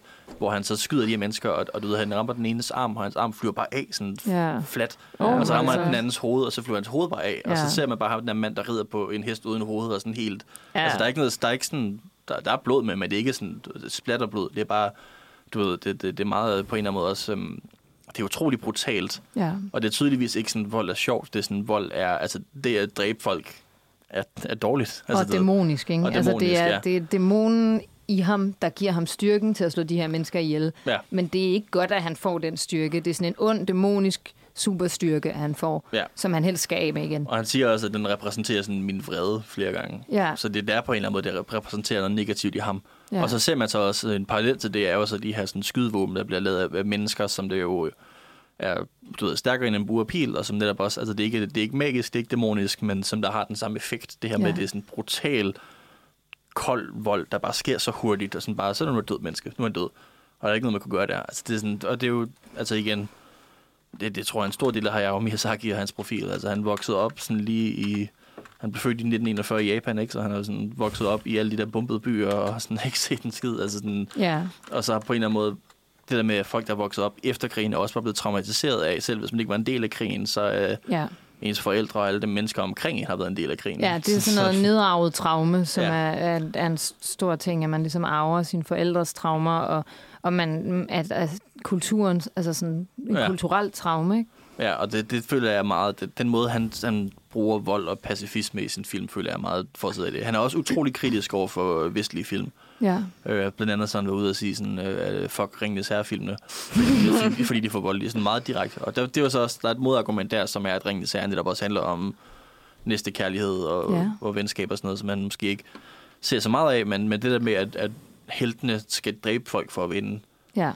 Altså, det, det gør de jo også i Mononoke, men der er det jo en meget negativ ting, at han skal dræbe folk. Mm. Plus, at, at, at i Mononoke er, er der ikke nogen... Altså, det man kan sige, jeg elsker Ringenes Herre-filmene, mm. men i Ringenes Herre-filmene, der har de skabt orkerne som en, en folkeslag, som er lavet til, at man ikke skal have det dårligt, når de dør. Ja. Det er jo absurd. Det er, altså, det, det er at vi godt. Skaber nogen, som er så grimme, og hele tiden understreges for os, at de er så grimme og klamme og ulækre og nederen, også bare, altså... at at vi ikke skal føle noget, at vi ikke skal se dem som mennesker. Altså, ja, og det er måske også det, fordi det, det er også sådan den detalje, at det er en anden race, som er sådan et, åh, fordi ja. Altså hvis det for eksempel, ja. den, den klassiske ting er jo sådan, hvis man tager nazister i filmen, så, så har man jo ikke dårligt, når de dør. Det er jo sådan, det, de gjorde det blandt andet i Indiana Jones filmen, der med, når skugge nazister, så Indiana Jones kan bare skyde dem alle sammen. Ja. Det tænker man ikke over. Det er stadig mennesker, men vi forstår godt bare, at det på ja, en eller anden måde... Ja, de mennesker. Men de er bare sådan, men... de er todimensionelt onde på en måde, ja. Som en film kan fremstille. Øh, men når det er bare sådan, altså orkerne er jo bare... Er alle orker så onde? Jamen det er det, det, det, men er det ikke også bare... orker, der kan lide at bage af stedet, ikke? Ja. Altså, den... de, de har vel også bare en, en ond leder, kan man jo sige. Ja, det er rigtigt. Man kan godt bortforklare det med, at Sauron her ikke hans ting er hjernekontrol, så de måske ikke har så meget individualitet og sådan noget. Men det, men, men det er helt tydeligt i Ringenes Herre, at, at hele måden, de er portrætteret på, er skabt til, at vi ikke skal føle indlevelse i dem. Og som udgangspunkt kan jeg godt forstå Miyazakis argument i, at det er en dårlig ting at træne. Ja. Altså i, i filmseere. Ikke, at, at der er nogen, det er okay, det er ikke, ikke at leve sig ind i, at der er nogen overhovedet levende væsener. Altså fordi i det Ringenes Herre, der dyrker de jo også dyriskhed i orkerne, sådan så at vi ikke lever os ind i dem, hvor Miyazakis pointe jo for eksempel i Mononoke er, at alle de her dyreånder er jo lige så vigtige levende væsener, som menneskerne er. Yeah. Hvor det er, jo, det er jo fejlen, som de laver i Irontown. Det er jo fejlen, som Eboshi, eller hvad der hun hedder, hende lederen af Irontown laver. Det er, at hun prioriterer mennesker over naturen, over dyrene, over ånderne. Altså... Selv de, hun er virkelig sød over for selv de mennesker, der er meget syge, men dyr og natur er hun fuldstændig ligeglad med, og ånder er hun fuldstændig ligeglad med. Og det er det, der er, som hun gør forkert. Og der kunne man sige, at Ringenes Herre jo prædiker en lidt anden... Øh. Ja. ja. Men begge to historier som er baseret på krigstraumer. Ja. ja. Så der er jo en eller anden parallel. Altså, det, det, var, det var noget, jeg ville gemme til, når vi kom til Wind Rises, men han har jo tit ja, krigs... symboler ja. Og krigstemaer med. Ja, det er helt klart mere tydeligt i When the Wind Rises. Ja, helt sikkert. Men øh, der er også noget af det her, kan man godt sige. Jeg tror, jeg tror på en eller anden måde, det, det er, altså har defineret ham nok til, at det, det går igen i alt, ja. Hvad han gør. Ja, det er sikkert. Det er utroligt, ikke, hvor mange steder i verden, at, at mennesker er, har været så mærket af anden verdenskrig. Ja. Altså, hvor meget kunst er det kunst, som, vi, som stadig bliver lavet den dag i dag, der er så sådan dybt påvirket af anden verdenskrig. Ja, altså, ja vi, vi lever stadig igennem sådan eftertraumet på en eller anden måde. Ja, vi er stadigvæk ikke ude på den anden side af det der kulturelle traume, som holocaust blev på vores mm. verden, eller sådan. Men det tror jeg også lige så meget sådan en...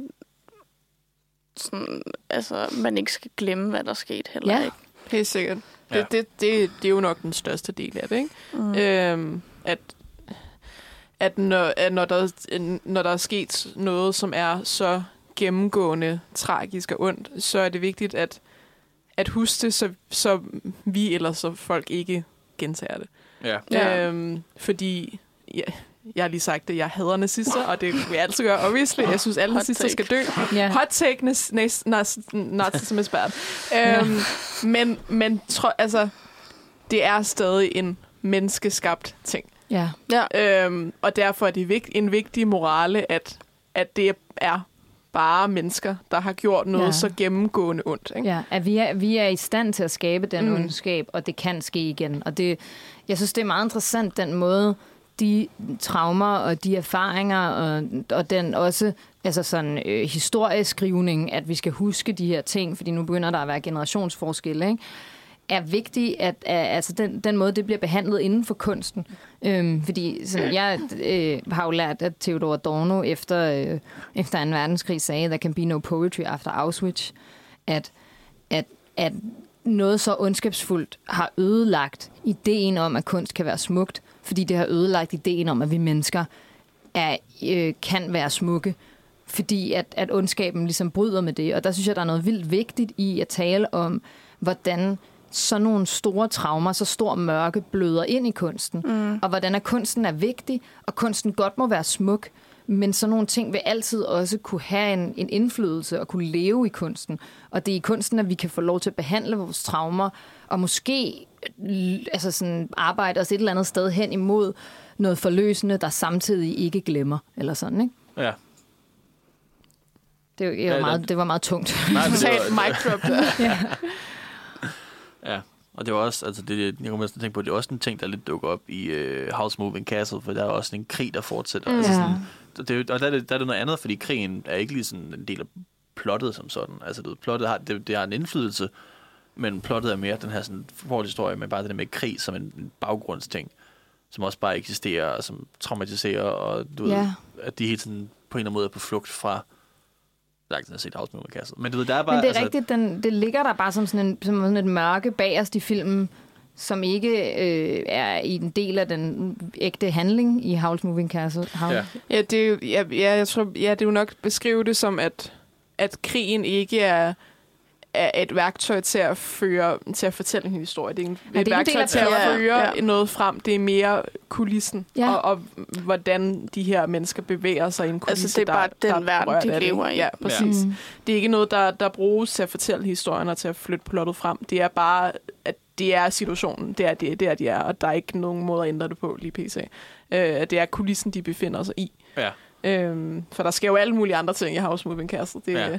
rigtig mange ting i den film faktisk, øhm, som ikke har noget at gøre med krig. Men, øhm, men den er der, den fylder. Yeah. Den er der og den fylder, øh, og man kan ikke, altså man kan ikke tage krigen væk Nej. fra den. Og det er det mørke, der ligesom øh, også øh, ligesom er i ham, altså i ham der Howl. Mm. Jeg kan mm. ikke huske hvad han hedder i den japanske version. Jeg, der har kun, jeg har set den på japansk og på dansk tror jeg. Det levende slot. Du har ikke set den på engelsk, hvor det er Christian Bale, der lægger stemme til ham. Er det Christian Bale? Ja. Nej, hvor grineren. Jeg læste lige, at Mononokes manuskript var oversat til engelsk af Neil Gaiman. Det er altså også ret sejt. Ej, Neil. Ja, Love præcis. Neil. Skud til Neil. Skud til Neil Gaiman. Fe- fedt at kunne lide at have en undskyldning for at name droppe Neil Gaiman i et afsnit. Det er også altså, et godt valg til at oversætte Neil Gaiman. Virkelig, og perfekt til Mononoke. Altså, det ja. giver vildt god mening. Det, jeg var sådan, ja, godt. Godt. Ja, men skam, han er bare, han, jeg føler bare sådan, det er perfekt. Skud til Neil Gaiman, han er fandme god. Altså, han er, I love him. Han er også et andet fra Ghibli, du besøger. Det ved jeg faktisk ikke. Nej, det er måske bare Mononoke. At, hvem ligger stemme til Sophie i den der Howl's Moving Castle på øh, engelsk? Så skal jeg. Det står vel inde på Wikipedia? Eller ja. Nej, det gør det ikke. Uh, English dubbing. Det er en, Gene Simmons. Hende kender jeg ikke. Nej. Så er det bare Christian Bale, vi kender. Ja. Josh Hutcherson og, og er også Hutcherson, med. Ja, og, nej, hvor fedt. Og, og, og Billy Crystal ligger stemme til Calcifer. Det er altså også lidt sjovt. Hvem?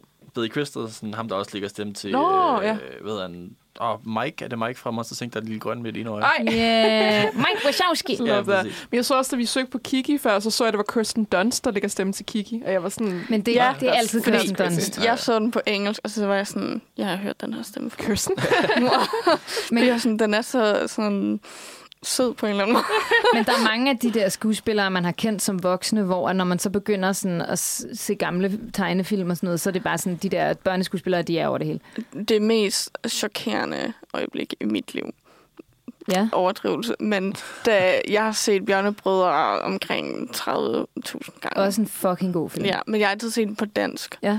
Og så en dag, så er jeg inde og kigge på det, og så finder ud af, at den engelske stemme til Kina er Joaquin Phoenix. Nej, er det rigtigt? Og så, okay. Og så var du nødt til at se den på engelsk. Og så var jeg sådan, what? Nu så jeg lige her under Howl's Moving Castle temaer, så står der jo, at uh, der er strong anti-war themes influenced by Miyazaki's distaste for the two thousand three Iraq War. Okay, spændende. Uh, og han, og han, der står, at on the eve of the Iraq, uh, Iraq War, he decided to make a film that he felt would be poorly received in the United States. uh, he decided to make a film. Okay. Yeah. He decided um, that, to make a film that would be poorly received in the United States. Yeah. Det er fedt at blive motiveret til at lave en film, og det første, man tænker, det er, jeg skal lave en film, som amerikanerne ikke vil kunne lide. Ja, præcis. Ja. Respekt for det. Og det var også kort efter, han vandt Oscar'en for Spirited Away, hvor han også sagde, at øh, han var ikke helt sikker på, om man skulle tage imod den pris. Jeg ved ikke, om det er en kompliment, at I kan lide den. Altså filmen? Nej, det var det. Altså, nå, okay. Jeg, jeg prøvede at gøre en dig. Det var et, ja, Miyazaki nu, der ja, taler til Oscar-uddelingen. Men det er måske også sådan, bare et billede af, at de måske ikke helt har forstået filmen. Ja, ja. Så ja. Oscar forstår heller ikke mange ting, kan man sige. Det var bare lige fun, ikke fun fact, men en fact fra... for de temaer, vi lige snakker om. Ja. Øhm, ja. Skal vi håndpasse? Ja, jeg ved ikke, om vi skal sige ja, det om Mononoke, det der, vi Mononoke, eller hvad vi skal sige. Vi kommer til at snakke mere om krig i hvert fald ja, på den næste. Det, det er nok den overgang, vi, vi har her. Vi stod lige og snakkede om uh, Sandman i pausen og Neil Gaiman. Ja. uh, men vi skal videre til uh, en tredje film, vi har valgt. Og igen, mm. vi kommer lidt bredt omkring uh, Ghibli og Miyazaki her. Uh, men en tredje film, vi snakker om, at snakke om, var The Wind Rises, uh, som... indtil den film, der lige udkommer i Japan her, uh, The Boy and the Heron, eller How Do You Live, øhm, var hans sidste i to tusind og tolv ja. Eller sådan noget. Øh, og han er jo, altså han er gået på pension mange gange efterhånden. Han er i firserne, han er en, en solid gammel mand, men han lavede så lige den her The Wind Rises, som er en sådan... Ej, undskyld, vi så bare lige Castle fra det engelske dubbing her. Nå ja, John Krasinski og... Joseph Gordon-Levitt, Emily ja. Blunt, John Krasinski, Stanley Tucci, Werner Herzog er med i den. What? What? Det er jo et vanvittigt cast. Der er en scene, jeg så den på engelsk, bare fordi jeg også var sådan, når jeg har sagt med, så skal de se det. Altså, hvis man kan høre Stanley Tucci, så skal man altså... Ej, jeg elsker ja. Stanley Tucci. Jeg vidste faktisk ikke, han var med. Men jeg vidste, hvad han har med, også fordi han sang i den. Martin Short. Okay. Martin Short også. What the fuck is that? Derek Chris! Chris! Nogle gange, så kan de uh, engelske dubsteder. Shit, man. Nej, det der er jo vanvittigt. Det er jo helt sindssygt. Men det er måske også bare, fordi generelt så har der været ret mange Hollywood-skuespillere med, men det, det er jo sådan, okay, nu laver Miyazaki en sidste en, nu vil alle være med, ikke? Nu, det er jo sådan et prestige. Ja, det er sgu nok ja, det, der er sket. Øhm, men ja, det er så en, en biografi, fiktionel biografi omkring den her øh, japanske øh, flydesigner under anden verdenskrig, eller op til anden verdenskrig. Øh, Chihiro, øh, Hiro? Hiro, jeg ved ikke, om jeg, jeg kan, jeg, jeg kan intet japansk. Øhm, men som er sådan delvist baseret på ham, som der sådan skal prøve at designe øh, nogle, nogle fly, som man kan bruge til en krig sådan i løbet af trediverne. Sådan som de, de føler, der er en krig på vej, så de prøver at designe der fly, men de har ikke nogen ressourcer, de har ikke nogen penge.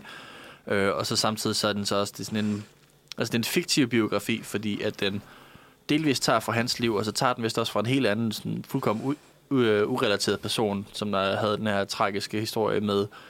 Øh, sin kone, øh, hvor han blev gift med en kone, der havde øh, en sygdom, som der var det var. Det var sådan en, altså den blander i virkeligheden to biografier sammen for at skabe en historie, og så tilføjer den så også øh, en tredje ting, som er de her drømme, som Jiro har, som er bare noget, som Miyazaki selv fandt på, for sådan at kunne skabe noget fantastisk i det univers. Så det er meget sådan en, altså teknisk set ikke rigtig en biografi. Det er en rigtig person, men det er ikke sådan hans historie. Øh, men det er sådan en virkelig, virkelig flot animationsfilm omkring, og i virkeligheden lidt noget, der minder om, om Kiki, en lille heks, det der med, hvad man brænder for, og hvad det bliver til. Og også lidt øh, Mononoke, det her med, at, at den handler om, om sådan krig og industrialisme, og hvordan ting bliver øh, brugt. Altså, han, han, han vil gerne skabe fly, fordi han mener, at fly er noget smukt og vigtigt og sådan noget, og han ved godt, at det fly, han kommer til at lave, det bliver brugt til et værktøj til død.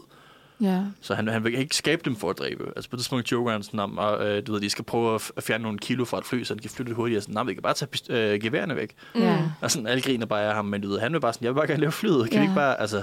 Og det er det, som den handler om, og øh, det her med sådan balancen mellem, hvad man brænder for, hvad man gerne vil skabe, og hvordan det kan blive brugt af andre mennesker yeah. øh, til krig. Yeah. Og det er en meget flot historie. Hvordan at noget, der i virkeligheden for, for ham er meget, meget smukt og livsbekræftende, kan blive brugt til at tage liv. Ja. ja. Jeg synes, der er noget meget sjovt ved, at den her handler så meget om sådan fly og vind og sådan noget, når øh, vi fandt ud af, at Ghibli betød øh, ørkenvind. Så det er som om, at Miyazaki altid har været betaget af vind. Ja. At det ligesom på en eller anden måde er noget, og, der... Men også fly generelt. Ja. Altså, det, der, er, der er folk, der flyver i... Måske ikke nogen, der, der, er ikke, der er ikke nogen, der flyver i Mononoke, tror jeg. Men i... I men Kiki der er, meget er der både med hende med kusten, men så også ham der drengen, der laver sin flyvende cykel. Ja, ja der, der er en flyvende cykel, og, og den dreng den... er jo stort set bare baseret på Hayao Miyazaki. Altså, det, han ligner... Der er også den der blimp deroppe. Ja, ja, ja.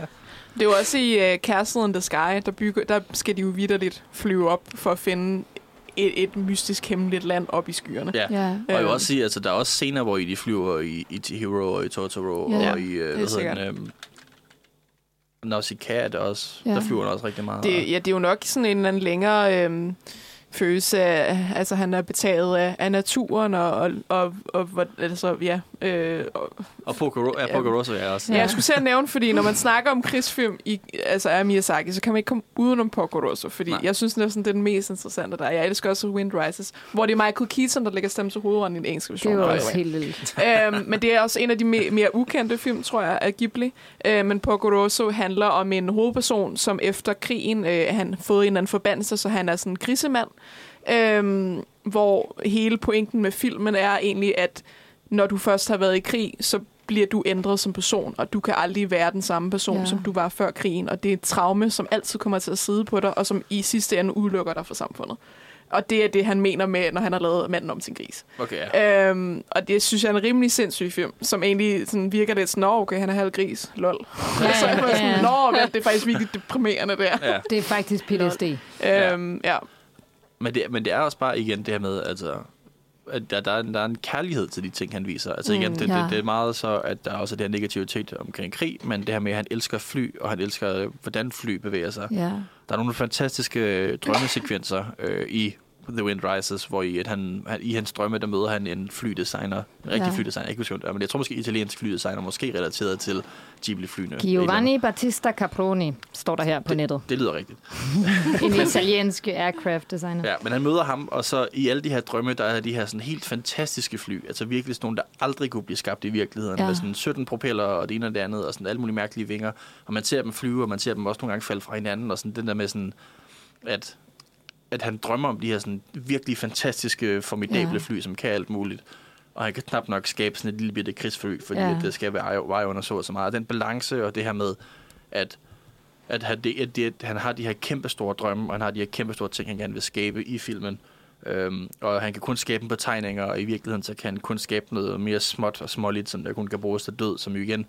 Altså, der, man kunne også på en eller anden måde trække det over til, at det også er en metafor, noget metakommentar omkring film og Hollywood-industrien, fordi Hayao Miyazaki har jo også kritiseret anime rigtig meget, som er den genre, der lidt kom fra. Altså, Ghibli var ikke dem, der opfandt det, men det var i hvert fald nogle store navne inden for det, og anime er blevet rigtig voldeligt. Altså, ja. Du ved, han prøvede at skabe de her sådan, okay, jeg har de her fantastiske drømme, og jeg kan kun tegne dem. Det eneste, jeg kan gøre, er, at jeg kan sådan lave ja. en animationsfilm. Og så det, der kom fra det, var, at folk lavede krigsfilm, og sådan splatter og ja. død og ødelæggelse. Og husker jeg er det helt forkert, som at, at Miyazaki, han også har kritiseret sådan animes tendens til at, til at seksualisere meget unge kvinder ja. og unge piger. Ja, ja man kritiserer rigtig meget. Altså, mm. han er jo den sur gammel mand. Han kritiserer ja, ja, men altså, han har jo ret i det. Altså, ja, ja, ja. Men han kritiserer jo også ting, der er dårlige. Ja, ja, ja. Ej, også, altså, nogle gange er han også for sur, men det er sådan, okay. Han ja. Men det er også desværre anime det, der sker. Anime was a mistake. Anime was a mistake, ja. Altså, det er lidt som om, at, at, at, at sådan, folk, når de bliver gamle, så bliver de sådan lidt, lidt for sure. Ja. Ja. Ligesom desværre en, en tendens, at uh, you, uh, you either die a hero, or you live long enough to become a boomer. Ja. Nej, man har i hvert fald en problematisk øh, baggrundshistorie med sin søn. Han har ikke været den bedste far. Nå, Miyazaki. Og trist. Ja. Det er jo, det er jo den historie, man hører med, øhm, fordi sønnen her, som vi nævnte tidligere, han er jo også øhm, instruktør og har arbejdet inden for Ghibli. Hans første film var den der, øhm, hvad hedder den, øh, Earthsea eller uh, et eller andet? Wizards of the Earth, et eller andet, ja. Le- Legend of the Earthsea eller noget. Ja. Der det er en øh, Ursula K. Le Guin film, de sang. Ja. Øhm, Det var hans første film, han lavede, og åbenbart så synes øh, hans far, at den var så dårlig, at han, han gik under, at den blev screenet. Nej, øh, nej, det er ikke helt rigtigt. Han, tog, han tog en pause, hvor han sådan, altså, de er i gang med at lave sådan en dokumentar, ja. Der hedder ten years with Hayao Miyazaki. Og han var ude og sådan tage en rygepause, hvor han stod og kritiserede den, og så gik han ind og så ja, den færdig. Okay, så han ja. så den færdig. Okay. Men det er også lidt flabet, at... Ja. Ingen gang har set den færdige og allerede begynder at kritisere ja. sin søns film. Ja. Altså sådan, honey, ja. give your boy a chance. Og det var så også fordi, at det er en ting, som jeg tænkte meget over. Jeg endte faktisk med at sidde og researche en hel del i går aftes, øh, fordi jeg var sådan lidt, hvad var den historie, hvad var ja. det mellem dem og sådan noget. Og det er, altså det er, jo, det er helt klart sådan, den problematiske del, der er om jeg har sagt, det er ikke noget, jeg har lyst til at tilgive ham for, eller sige, det er helt okay. Øh, men det er også, at, at det forhold, de havde, var også, at, at hans søn Goro faktisk ikke var interesseret i animation. Øh, og han i stedet for blev arkitekt, og det var sådan moren, som der sagde, du skal ikke blive ligesom din far, din far er alt for dedikeret til arbejde, gå ud og få dig et bedre liv. Oh, okay. øh, og, så, så gik han ud, og så gik han ud og blev arkitekt i stedet for Goro, og så på et tidspunkt, så designede han et museum eller en park eller et eller andet for Ghibli, øh, og så var der en, der tilbød ham, vil du ikke instruere den her Earthsea-film, og så sagde han, jo tak, hvor i, at har jeg jo Miyazaki sagde sådan, men hvorfor skal du gøre det, hvis du aldrig er interesseret for animation, du har ikke noget erfaring, du har, altså du ved, hvad, yeah. hvad kommer du med her? Og så han kritiserer det lidt fra sådan et, du ved ikke, han selv har den, sine kunstneriske idealer, øh, men han ender så også med, fordi han går ud i pausen der og siger, den er kedelig, hvor det var, og så ryger en cigaret, og så går ind igen. Men han ender med at sige bagefter, ikke til sin søn, hvilket er meget tragisk, han ender med yeah. at sige det sådan, så nogle andre kan sige det videre til ham, han ender med at sige sådan, den var i det mindste ærlig, og det vil jeg gerne rose den for. Øh, og det er blandt andet en film, der handler om en søn, der dræber sin far. Så det var også... Øh... Okay. Så det er som issues. Men, men, men. men. Øh, den næste film, som øh, Goro Miyazaki lavede, øh, Up on Poppy Hill, som jeg også nævnte før, øh, var skrevet af Hayao Miyazaki. Og de arbejdede sammen på den. Og det var, ah, den er god. Og det var problematisk. Altså, de Valbubangen, ja. De havde, de havde nogle... Jeg vidste faktisk ikke, at det var ham, der havde lavet den. Jo, jo, det var, okay. det var Goro og Hayao, der lavede den sammen. Okay. Og de havde nogle skænderier, de havde det svært. Det var ikke sådan en nem proces, men... Jeg tror, at Miyazaki var mere rosende over for den, fordi det var sådan, ja. okay, nu, nu har du noget erfaring, nu ved du, hvad du kommer fra, og nu kan jeg komme og give mig din visdom. Oh, og giver, og ja. Man kan se. Når Miyazaki er like, en af de bedste instruktører, men also the daddy issues, for real. Daddy yeah. issues, maskinen, for real, Jesus Christ. Ja, han så. har også selv sagt, kan jeg se her, øh, Miyazaki har sagt, at han i sidste ende ikke var en særlig god forælder. Ja. Og at han no. ofte bare ikke var der. I mean, ja, at least det. he's self-aware, I ja. guess. ja. Og det er så også altså, ja, men altså ja. det er så det. Man kan også se, ikke for at læse for meget ind i kritikerne, men den ene, der f- står ud, som har f- dårligst kritik med ret meget af den der Tales from Earthsea. Um, ja. Earwig and the Witch er endnu dårligere. Kan du se det andet? Ja, som også Nå, det er også det er også, det er også og det er gode, det, det er hans nyeste film. Øh, men det er så også, altså en anden ting, der var om den, den det er sådan en C G I-animation, mm. hvor i, at øh, Hayao Miyazaki selv har været kritisk over for C G I-animation, men han sagde, at min søn kan det mindste finde ud af det. Så han er, han er stadigvæk, og jeg tror, de har det, det, det problem, der er, og igen, jeg har ikke lyst til at undskylde noget her, men det problem, der er, er, at Hayao Miyazaki er så dedikeret til sit arbejde, mm. så han kan nærmest kun se sit søn igennem hans arbejde. Ja, det er det. Og det er derfor, at det er sådan, okay, i det mindste kan jeg se, at du... gå op i det her, kan finde ud af noget her. Fordi jeg kan ikke rigtig se dig som person, jeg kan kun se dig som en kunstner. Ja, men det er ikke fandme også hårdt. Det æder med ja. hårdt, og så også bare sådan, at både skulle leve op til Hayao Miyazaki, og så samtidig også prøve at få hans altså respekt, og aldrig rigtig have fået nok opmærksomhed som barn, det æder med det, ja, det er ja. Jeg synes, altså, jeg, jeg, jeg har ikke også godt lide Poppy Hill. Jeg synes, Gordon han skulle være arkitekt og ikke snakke med sin far længere. Han skulle bare ja. gå, gå, gå ja. et andet sted hen. Men, jeg skulle sige, at jeg elsker Miyazaki, nu har jeg siddet og rost ham hele vejen igennem. Det er selvfølgelig ja. ikke noget, jeg kan lide det her. Obviously, det, men, men det er så også, altså, alle hans film er jo også, kommer fra et sted af trauma, og kommer fra et sted af sådan kompliceret, og det, at han er et traumatisk kompliceret menneske, er jo ja. grunden til, at han kan lave det. Altså, jeg, jeg tror ikke, han kunne det lave de her film, hvis han ikke var... Men det er ærgerligt, når han ser så meget skønhed i børn og i børns position ja. og, i, og, i, og i børns øh, fantasi, at han så ikke har været der for at dyrke det i hans egen søn, dengang hans egen søn var barn. Ikke? Mm. Ja, altså har han siddet inde og, øh, og, og animeret og lavet screenplays om andre børn, opdigtede børn, i stedet for at være sammen med det ægte barn, han havde derhjemme. Ja, han havde to børn. Nå, de ægte børn, ja, det, han havde derhjemme. Jeg ved ikke, jeg ved ikke hvad der sker med datteren, men øh, hun er i hvert fald ikke afsted i nogen film. Nej. And good for her. Good for, yeah. Good for you, girl. Yes, yeah, yes, det støtter jeg fuldt ja. ud. Ja, go, der står her, Goro øh, har sagt om sin far, at han gets zero marks as a father, but full marks as a director of animated films. Yeah. True. Så de udtaler sig åbenbart kun om, primært om hinanden i forhold til deres arbejde som filminstruktør. Yeah. Yeah. Det, ja, det giver vel ja, mening, det giver kan man meget sige. God mening. Ja. Ja. Men det er, altså, jeg, har, jeg, jeg har ikke fået set den hele, for det havde jeg ikke tid til. Jeg, jeg, jeg fandt først ud, at den eksisterede i går, men jeg researchede en del af sådan en klip fra den der sådan ten years with Hayao Miyazaki. Jeg tror, jeg kommer til at se den, fordi der er både, mm. altså den fokuserer på Hayao Miyazaki, men der er rigtig meget med Goro også, øh, og deres forhold, og hvordan de snakker. Og jeg tror, forestiller mig, at det kan give et indblik, fordi det er netop, altså, ja, altså, det, for mig giver det hundrede procent mening, at alle de her film kommer fra, fra trauma. Altså, du ved, de kommer fra, at Jamen. mangel af forældrekærlighed, som han selv havde haft, og fra en verdenskrig og de her ting, og han så netop er endt lidt fucked op i hovedet. Og det er ikke for undskyld, det er ikke, altså hvis man er en dårlig far, så er man en dårlig far, det vil jeg også gerne. Nej, nej, det er jo ikke for undskyld, øh, det er mere, at det her, at, at man kan se, ligesom, hvad der er sket, hvorfor han er, som han er, ikke? Ja. Og det er heller ikke, fordi jeg sidder og siger, at, at Miyazaki er hundrede procent en dårlig person, for han er jo ikke, han er jo ikke ond, når man siger. Han er ikke nej. den værste person i hele verden. Jeg tror ikke, det var ondsindet i hvert fald, men det var, man øhm, kunne kalde det ondt. Man, man, altså, bare. bare hele vejen igennem, er det jo, altså, man kan jo, hvis man ser, uanset hvilken Ghibli-film, kan man jo tydeligt se, at, at han har mange problemer, eller han har mange traumer, og det, ja. er, jo, det er jo noget, som... Så når vi hører det her om hans søn, så siger vi sådan, okay, det giver mening. Ja. Desværre. Desværre, øhm, ja. ja. Men, men jeg ved også, jeg har faktisk, jeg har ikke set Ponyo endnu, men drengen i Ponyo er baseret på Goro. Ej, jeg elsker Ponyo. Ja. Ponyo er så god. Men det var også, altså igen det der med, at han havde baseret børnene i Totoro på forskellige børn, han kender, og alle de her ting, yeah. han baserer på, folk han kender. Øh, I den senere film, som han lavede, der baserede han drengen på sin søn. Som Ponyo også, er vitterligt en af de bedste Ghibli-film. Så det er jo på en, der var også en, en kærlighedsgestusfølger. Ja. Yeah. Altså det, yeah. det er ikke, fordi jeg tror, der ikke er noget kærlighed imellem. Jeg tror bare, det er, fordi de har ikke De kan ikke udtrykke det. Altså, det han er simpelthen for, for, for tabt i sit arbejde. Ponyo er helt seriøst en af de bedste animationsfilm nogensinde. Ja, jeg skal lige se den. Hot take. Og den er baseret på, han, på hans, øh, hans, øh, hos Andersens lille havfru. Åh oh, ja. Ja. Yeah. Så Danish representative. Ja, altså... Øh, jeg kunne også lige se, at det er Goro Miyazaki, der har instrueret den der øh, Ronja Røverdatter tv-serie, ja. øh, der blev lavet. What the fuck? Sorry. Nej! Jonas Brothers represent! Noah Cyrus som Ponyo. Ja. Yeah. What the hell? What the fuck? Og Matt Damon. Hello. Og, og Frankie Tina Cyrus. Faye. Vi skal måske lige sige, hvad der foregår her. I sidder og kigger på rollelisten til Ponyo, eller hvad? Ja, øh, hvem der har været engelsk voice actor. Ja. Og i det engelske dub til Ponyo, der er der Noah Cyrus og en Jonas Brother, og så er der derudover Tina Fey, Matt Damon, Cate Blanchett, Liam Neeson, Øh, Lille Tomlin og Betty White. Ja, det er ret vanvittigt. Jesus Christ. Altså, ikke bare hvilken som helst Jonas Brother. Frankie, Frankie Jonas. Frankie Jonas. Det er vigtigt at understrege, det Frankie Jonas. Den ignorerede fjerde ja, Jonas Brother. Præcis. Virkelig uh, justice for Frankie. Som er, spiller drengen, eller hvad? I Han spiller Ponyo? Drengen, ja. ja. Noah Cyrus er Ponyo, den lille havfru. Ja, hyggeligt.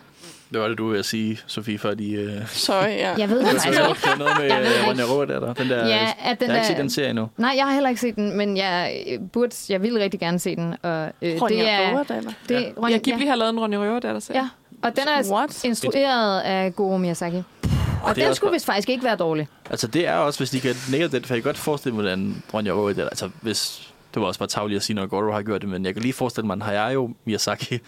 Øh, Ronja Røverdatter-film. Altså, ja. hvordan han vil håndtere sådan, mm. den kvindelige røverdatter, der alle de her ting. Sådan. Ja. Det, det er et det, meget godt match. Det, det, det ja. er en historie, der passer ret godt til Ghibli. Ja, ja det, det synes jeg. Det synes jeg ja. Så jeg vil gerne se den serie også. I virkeligheden bedre end Den Lille Havfru. Ja. Men det er jo også, det er også, jeg tror, det er meget løs meget baseret, baseret på den. Ja. Det, det er jo slet ikke en lille havfru, det her. Nej, nej, det er også nej, nej. meget økokritik i den ja. her film. Og, og Ponyo, der spiser skinke og ikke andet. Ja. Som Den Lille Havfru gjorde. Ja, hun spiser jo også skinke. Famøst. As you do, when you're married. As you do. Ja. Ja.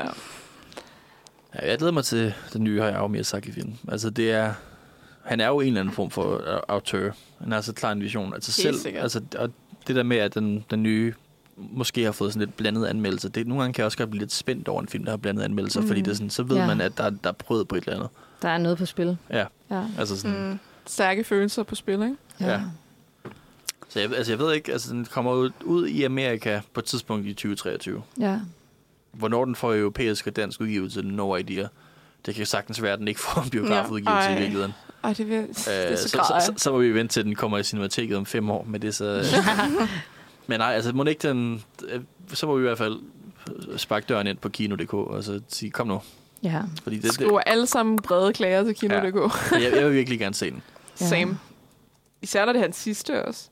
Ja, det må vi se. Altså han er godt nok, han er enogfirs eller sådan noget. Ja, ja, men, men altså, altså han er i princippet. På, han er gået på pension mange gange efterhånden. Du ser det ligesom, men, da jeg talte om Elton John, og han har sin sidste turné nu, og det er hans sidste er sådan fem farvel-turnéer nu. Ja. men, øh, ja, det er ja. Også... Øh, okay, sidespor, men kunstneren Roger Waters, han var også bare sådan, my first farewell tour. ja, ja, ja. Det er fint at være ærlig fra starten af. Ja, ja, det er. Ja, ja. Har I en, øh, en yndlingsskibning? Åh oh, ja, det har vi ikke snakket om. Spændende. Altså, det er også allerede sagt, at din yndlings er Kiki. Ja, jeg tror Kiki, det er den, som jeg genser mest, og mm. den, jeg har størst chance for, at jeg genser igen. Jeg sætter den bare på nogle gange. Nogle gange ser jeg den, nu er den der bare. Så sætter ja, så, den, så, den er der bare. bare.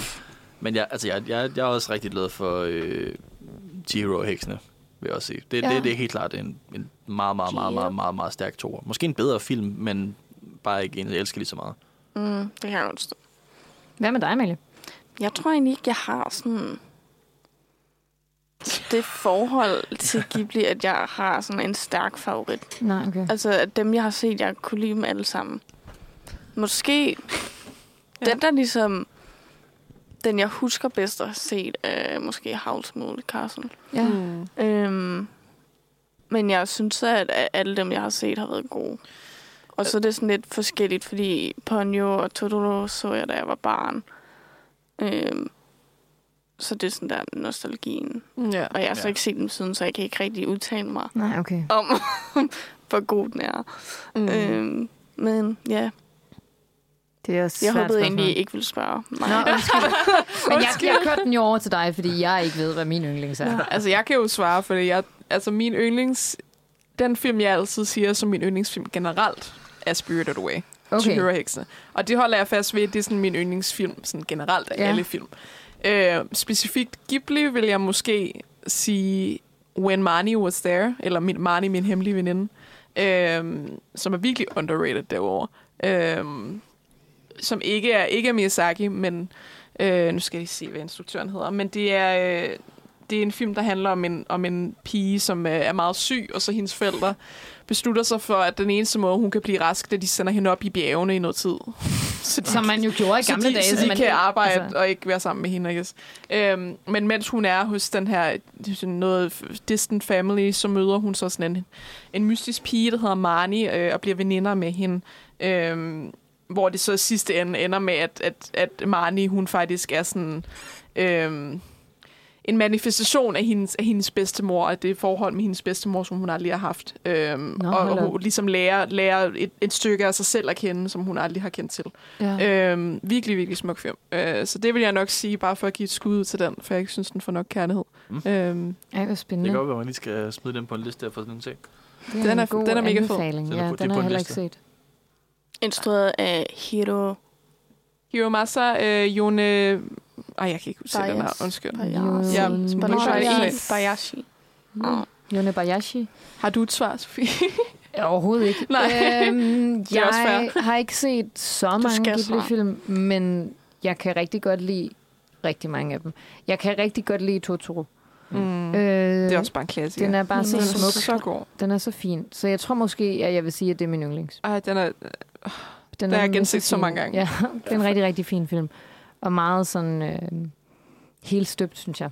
Mm. Så det, må, det tror jeg er mit svar. Men altså, jeg kan rigtig godt lide mange af dem. Og jeg ja. Kan også rigtig godt lide Mononoke, faktisk, nu når vi lige har talt om den. Mm. Det synes jeg også er en rigtig god film. Men, øh. Igen skud ud til The Cat Returns og Porco Rosso. som og er til, de mest oh. weird film nogensinde. og til uh, Poppy Hill også. Yeah. Fordi skud til Goro, som yeah. også har brug for kærlighed. Ja, yeah. yeah, selvfølgelig. Mm. Ej, og Grave of the Fireflies, oh my god. Oh shit, okay. Jeg græd så meget, da jeg så den film. Det var den mest triste film nogensinde. Ja, det må man sige. Apropos øh, anden verdenskrig-trauma. Det, det, var, det var lige det, jeg købte den på D V D, fordi jeg ikke kunne finde den på streaming. Og ham, der solgte mig D V D'en, han sagde sådan, det her det er den mest deprimerende film, jeg nogensinde har set. Ja. Jeg var sådan, du skal ikke se den. Jeg var sådan, okay. Og så så jeg den, og jeg var sådan, åh, han havde ret. Ja. Nej. Det var helt forfærdeligt. Øh, ja, det er ikke en børnefilm. Det er hundrede procent ikke en børnefilm. I min optik i hvert fald. Der er et eller andet galt med min stol. Der bliver med at gemme alle de her stole. Ej, det er færdigt, de her stole. Jeg får så ondt i min kroppe. Og Ayeti er også bare en klassiker, synes jeg. Ja, den gik jeg også lige ind og kiggede på, fordi den synes jeg også, jeg godt kunne lide. Nu blander jeg dem sammen. Er Poppy Hill den, hvor de hele tiden står og kigger på et skib? Det tror jeg ikke. Poppy Hill, det der, hvor de cykler op ad bakken. Ja, det var sådan, jeg husker. Hvad for en er det, hvor de står og kigger ud på et skib, hvor hendes far havde været? What? Det kan jeg ikke huske. Jeg kan huske om, om Up on Poppy Hill så tydeligt, fordi det er, jo, det er noget med de der elever, der laver et eller andet til skolen, er det ikke det? Jo.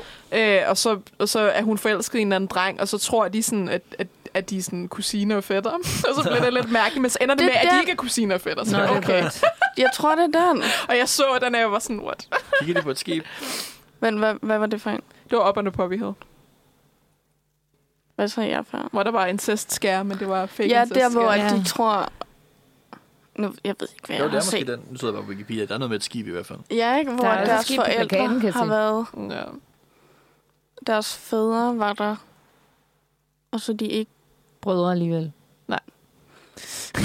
Hvilket er nice, hvis man gerne vil være kærester med nogen. Det er jo fedt. fedt, fedt. Det er jo fædre ikke var brødre. Men, uh, lidt mærkeligt at se den for første ja. gang.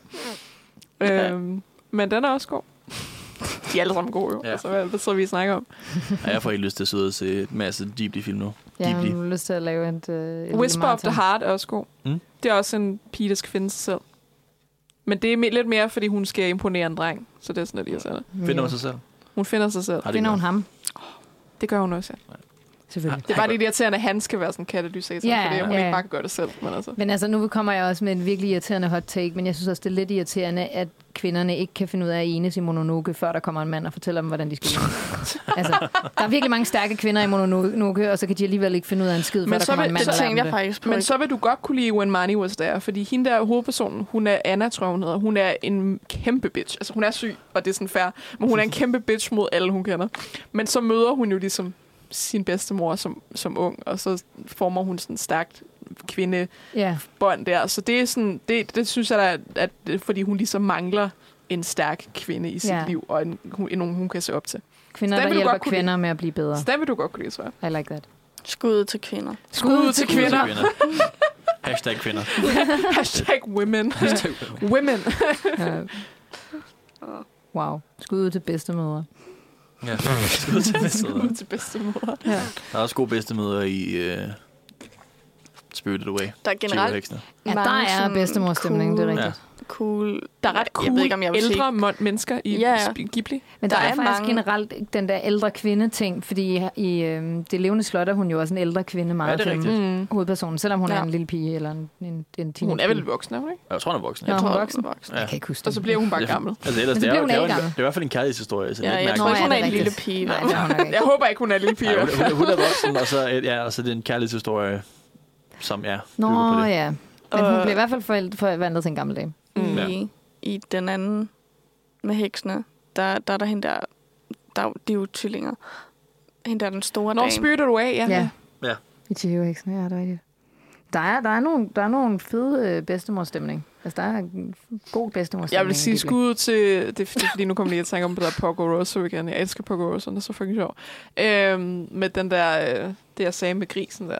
Det er bare fordi, der er en scene, hvor han, hvor han sidder og snakker med en eller anden dude, som kendte ham før han blev sin gris og sådan noget. Øhm, hvor, hvor han og ham der manden, den anden mand, han er så meget sådan positiv om krigen og sådan noget. Ikke? Øhm, og så ham der hovedpersonen, han siger, I'd rather be a pig than a fascist. Det var sådan, slave. Fedt. Fucking fedt. Iconic. Ja. Så skud ud til den. Ja. Please se den. Så det er ikke bare mig, der har hørt Michael Keaton som en gris, som den eneste i verden. Han gør den alt for sexet, end hvad den burde være. Det er lidt slemt.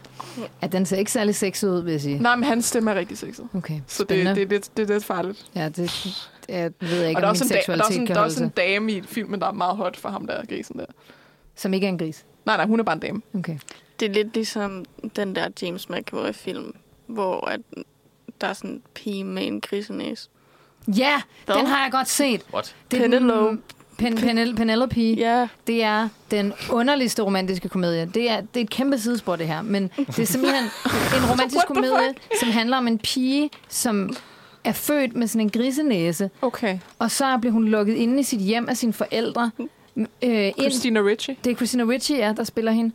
Og indtil, at, øh, indtil hun bliver gift, og så skal hun sådan snakke med James McAvoy igennem sådan en, øh, en væg, sådan, så han ikke må se, at hun har den der grisenæse.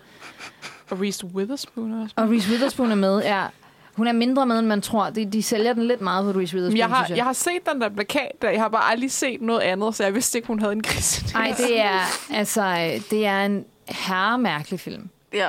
Altså, det er virkelig en herremærkelig film. Spændende. Den spiller lidt på sådan noget øh, eventyragtigt. Det er noget med, at hun er blevet forbandet. Altså, jeg så, da jeg så plakaten, så tænkte jeg jo på sådan noget Ella Enchanted og sådan noget. Ja, det er også lidt, lidt, lidt over i de vibes, men så samtidig ikke går de i sådan noget moderne tøj og lever i den moderne verden. Ja. Men det gør de så alligevel ikke helt, fordi hun er blevet øh, cursed med en grisenæse og sådan noget.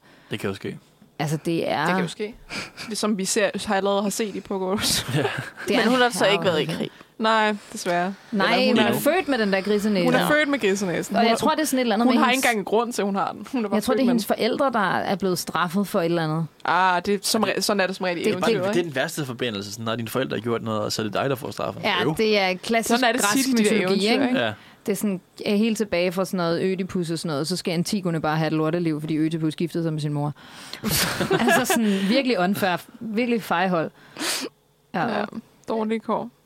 Penelope. Ja, men det der er Penelope i Odysseen, det Nå, okay. er, øh, hvad hedder det, det er en anden person. Okay. Det er en helt anden person. Jeg var sådan, hvad? Hvad sker der nu? Er det, det her det her Odysseus kone, det er hende, ja. der venter i rigtig, rigtig mange år. ti år. På at Odysseus kommer hjem ja. fra krigen. Ja, men hun venter jo i flere år. Hun venter jo i tyve år, fordi krigen var de ja. første ti. Og så, øh, og så gifter hun sig ikke med nogen af hendes bejlere, og derfor er hun fucking nice. Øh, og så har de et oliventræ. Eller sådan noget. Ja. Ja, ja, så sidder hun og hækler eller væver eller et eller andet derhjemme i tyve år, mens hendes mand øh, boller med alle mulige gudinder ude på forskellige... Øh, ja. Det tager ham ti år at komme hjem, hvilket er fucking insane. ti år at komme hjem, ja. Øh, men det er jo, fordi han bliver fanget af alle mulige gudinder, ja, ja, ja. der har the hots for ham og sådan noget på vejen hjem. Det fandme også uheldigt, at han blev fanget så mange efter, han, efter først krigen og sådan sådan, åh, oh, så er der endnu en. Og ja, så, præcis. Men det ting. er også... Ved øh, Margaret Atwood, som også har skrevet, øh, altså hende, den øh, amerikanske eller kanadiske forfatter, der også har skrevet øh, Handmaid's Tale. Hun har skrevet sådan en, øh, en, øh, en, en bog, der hedder Penelopiaden. Øh, og altså sådan ligesom Iliaden og Odysseen, ikke? Og som handler om, at Penelope bare venter derhjemme og er ved at være rigtig, rigtig træt. Fed bog. Ja. Nej, men den er sådan... Det er fucking dag et. Ja. Den dag spiller... et. Dag to hundrede. Ja. Så stadig ikke. Den spiller lidt på det der med, at kvinder i græsk mytologi ikke får så meget at lave.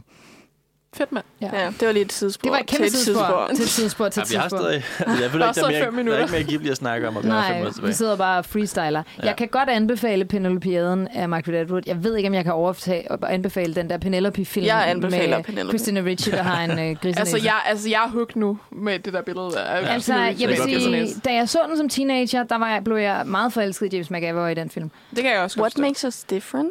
Makes, makes us beautiful. Åh, yeah. oh, ja. Er men er vi ikke alle sammen lidt forelsket James McAvoy? Jo. Jo, men det her vil jeg måske sige en af hans værste looks. Ja. Ja, det er rigtigt. Det er ikke et godt look, men look han er Narnia? En pæn mand. Ja, Narnia, der er der nogle andre ting. Ej, men det værste var, at altså det værste det var, da man så den som teenager, og så var sådan, am I attracted to a goat man? Is, is he kind of? Can, is that, can I, is that okay? Jeg tror, der er nogen, der har haft den med Penelope. Den, den. Ja, ja, ja, den sådan, ja, uh. ja. Kan den der næse noget? Ja. Nej, det kan den næse noget? Nå, men det kan da sagtens være. Jeg, jeg, jeg, jeg, jeg, jeg kan godt lide trøfler. Jeg føler heller ikke. At, jeg tror, vi er tilbage til sådan noget skønheden og uddyret lige nu. Ja. ja. Så slemt vil jeg heller ikke sige hende. Nej, nej, nej, det er jo bare, altså. Det er godt ud. Hun er da en smuk pige. Det er jo ikke noget andet, der er ændret ud over næsen. Nej, det er kun en grisenæse, så hun ligner jo... Øh, altså sådan And what makes us different makes us beautiful. Yeah. Hvorfor har hun den her maske på, når det man kan se næsen? For, for at snyde ham, tror jeg. For at snyde ham, så hun, han tror, at det er en del af masken nok. Ja. Nå, Nå hun ja. kunne jo bare tage en maske på, dækkede næse. Ja, hun kunne bare tage en hel maske på, men ja. det er sjovere, at det er en grisemaske, der... Ja, men det er rigtigt. Det er et dårligt look, men da jeg så den der i to tusind og seks, der synes jeg jo, det var et godt look, fordi der var det jo totalt moderne at have det look, som James McAvoy har i den film. Nå, du mener, ja, ikke grisenæsen. Ikke grisenæsen. Men det der er sådan noget emo, ja. øh, emo nullerhår. Det meste her skæg, jeg synes er virkelig klamt. Jamen, det er også klamt. Det er også et virkelig grimt halseklæde, I'm sorry. um. Okay, okay, okay. Okay, okay, okay slå af. Ja. Det er lidt personligt. Nu tager det overhånd. um. Ja. Men nej, de skulle aldrig nogensinde have taget James McAvoys trøje af, da han spillede Gedemanden, fordi det gjorde virkelig noget for mange uh, teenagepigers uh, relationer til geder. Hvad er det nu, han hedder i nøjne? mister Tomnus, ja. Tomnus, ja. Ja, mister Tomnus. Min veninde skrev til mig, hun så den også, mens jeg så den, som sådan, oh my god, Thomas. Så var jeg sådan, hvad snakker du om? What are you talking about? mister Tomnus. mister Tomnus, ja. Ja, der, der var nogen, der... Ja. Øh, nogle af de jo, der var nogen, der... I studiet, jeg, jeg, jeg, jeg tror ikke, det gik igennem hos, til vores mikrofon. Nej, nej, det var også, så kunne høre det svært. Vi er bare kæmpe store mister Thomas fans. Yeah. Ja, vi er... Øh, hashtag justice for mister Thomas. Jeg tror ikke, der er nogen, der ikke kan lide mister Thomas. Man Crush Monday. Han er lidt creepy der i starten. Men ja, han er creepy i starten. Han er jo creepy. Men så ændrer han mening, fordi men, han er sådan... Oh. Men, men han, han er bare men så han, cute. Han er faktisk, som vi snakkede om i går, han er, han er hot in a pathetic kind of way. Ja, det er han, det er han virkelig. Nej, og der, hvor han græder, jeg har, har det vildt dårligt. Jeg har aldrig kigget på mister Thomas og tænkt, okay. Ja, okay, det ved godt, hvad det bare siger noget om mig. Så er du faktisk the odd one out here. Ja, det har jeg. Det vil jeg gerne indrømme. Det står jeg også ud. Og, og, det var, og, og jeg havde det mærkeligt med det. Jeg ja. havde det virkelig underligt med det. Jeg har sagt værre ting end det her i det thirst-watching-program, jeg lavede sidste her, så det er okay. Det er fint, det her, this is nothing. Det minder mig lidt om, da du og jeg, Lennon og Benjamin, snakkede om, hvad for nogle Disney... Hvad for nogle Disney-dyr, der var lækrest? Disney-dyr, der var, der var lækrest. Hvad kom vi frem til? Det var noget, noget Marion fra Robin Hood. Sagde, øh, ja, som, Lady som Marion. Sagde som Benjamin, den der kanin, for så troligt. Ja, det gør ja, han. Det gør. Og han sagde også den der ræv fra den anden rævefilm på Disney. Ja, han sagde, han sagde hende ræve, rævekvinden, som masser Mikkel, Mikkel Nå, ja, ja, ja. Men hun er altså også virkelig tegnet. Altså, vi googlede hende, vi googlede hende, og jeg var sådan, okay, Mille, ja. Men, okay, okay også lige, Mille er lidt lækker. Kan vi også lige komme tilbage til Robin Hood der, hvor I, jeg, jeg vil bare lige komme med den kommentar, altså, fordi de gjorde Marianne Ravenwood, eller Marianne, ikke Ravenwood, det er en, de Lady Marianne. Lady Marianne, de lavede hende om til en ræv. Sådan, så de var den samme race. Ja. Men hun ville jo have været en løve. Var det, var det på grund af, at de var bange for, at der var sådan en raceblanding? Altså, hvor, hvorfor, hvorfor var hun en ræv? Nå ja, fordi hun, hun er i familie er ikke, med den kongelige familie. Hun, hun er i kongelige familie. Hun er overhovedet ikke relateret til Robin Hood. Nej. Altså, hvorfor er hun... Det er kun de to, der er ræve. Der er ikke nogen andre ræve. Og der er ikke nogen relation imellem dem. Var de bange for... At, at det ville være for mærkeligt? At, at, at folk ikke kunne købe, at to forskellige racer ville kunne elske hinanden. Men de laver samtidig... men de laver tror, faktisk også... for dybt, det. Ja, men de laver faktisk også lidt en romance mellem øh, Lille John og hende der Lady Kluk. Ja, og det er, det er altså en romance mellem en bjørn og en høne. Det er, ja, det er rigtigt. Fandme mærkeligt. Men hvorfor kunne hun ikke have været en løve? Altså, ja, det er rigtigt. Hun burde have været en løve. Shrek har også den der romance med æslet. Hvad fuck hedder den? Æslet og dragen. Ja. Oh, jo, men det, ja. det, det er jo ikke... Og de får ægte børn. De får de der æslet. Jeg tænker mere sådan størrelses... forholdet er fucking insane. Ja, og man ved, at de boller, fordi de har de der børn. Ja, det er rigtigt. Jeg, t- jeg tror, vi jeg tror, vi er nødt til at stoppe. Altså, så tak for i dag. Og en anden og udover Ghibli. ja, jeg vil gerne lave et program på et tidspunkt omkring, hvorfor er Marianne en røv. Jeg forstår det. Det kan vi godt snakke to timer om. Kun om Disney's Robin Hood. Ja. Jeg forstår det ikke. Anyway, jeg tror... Tak for det. Tak for det.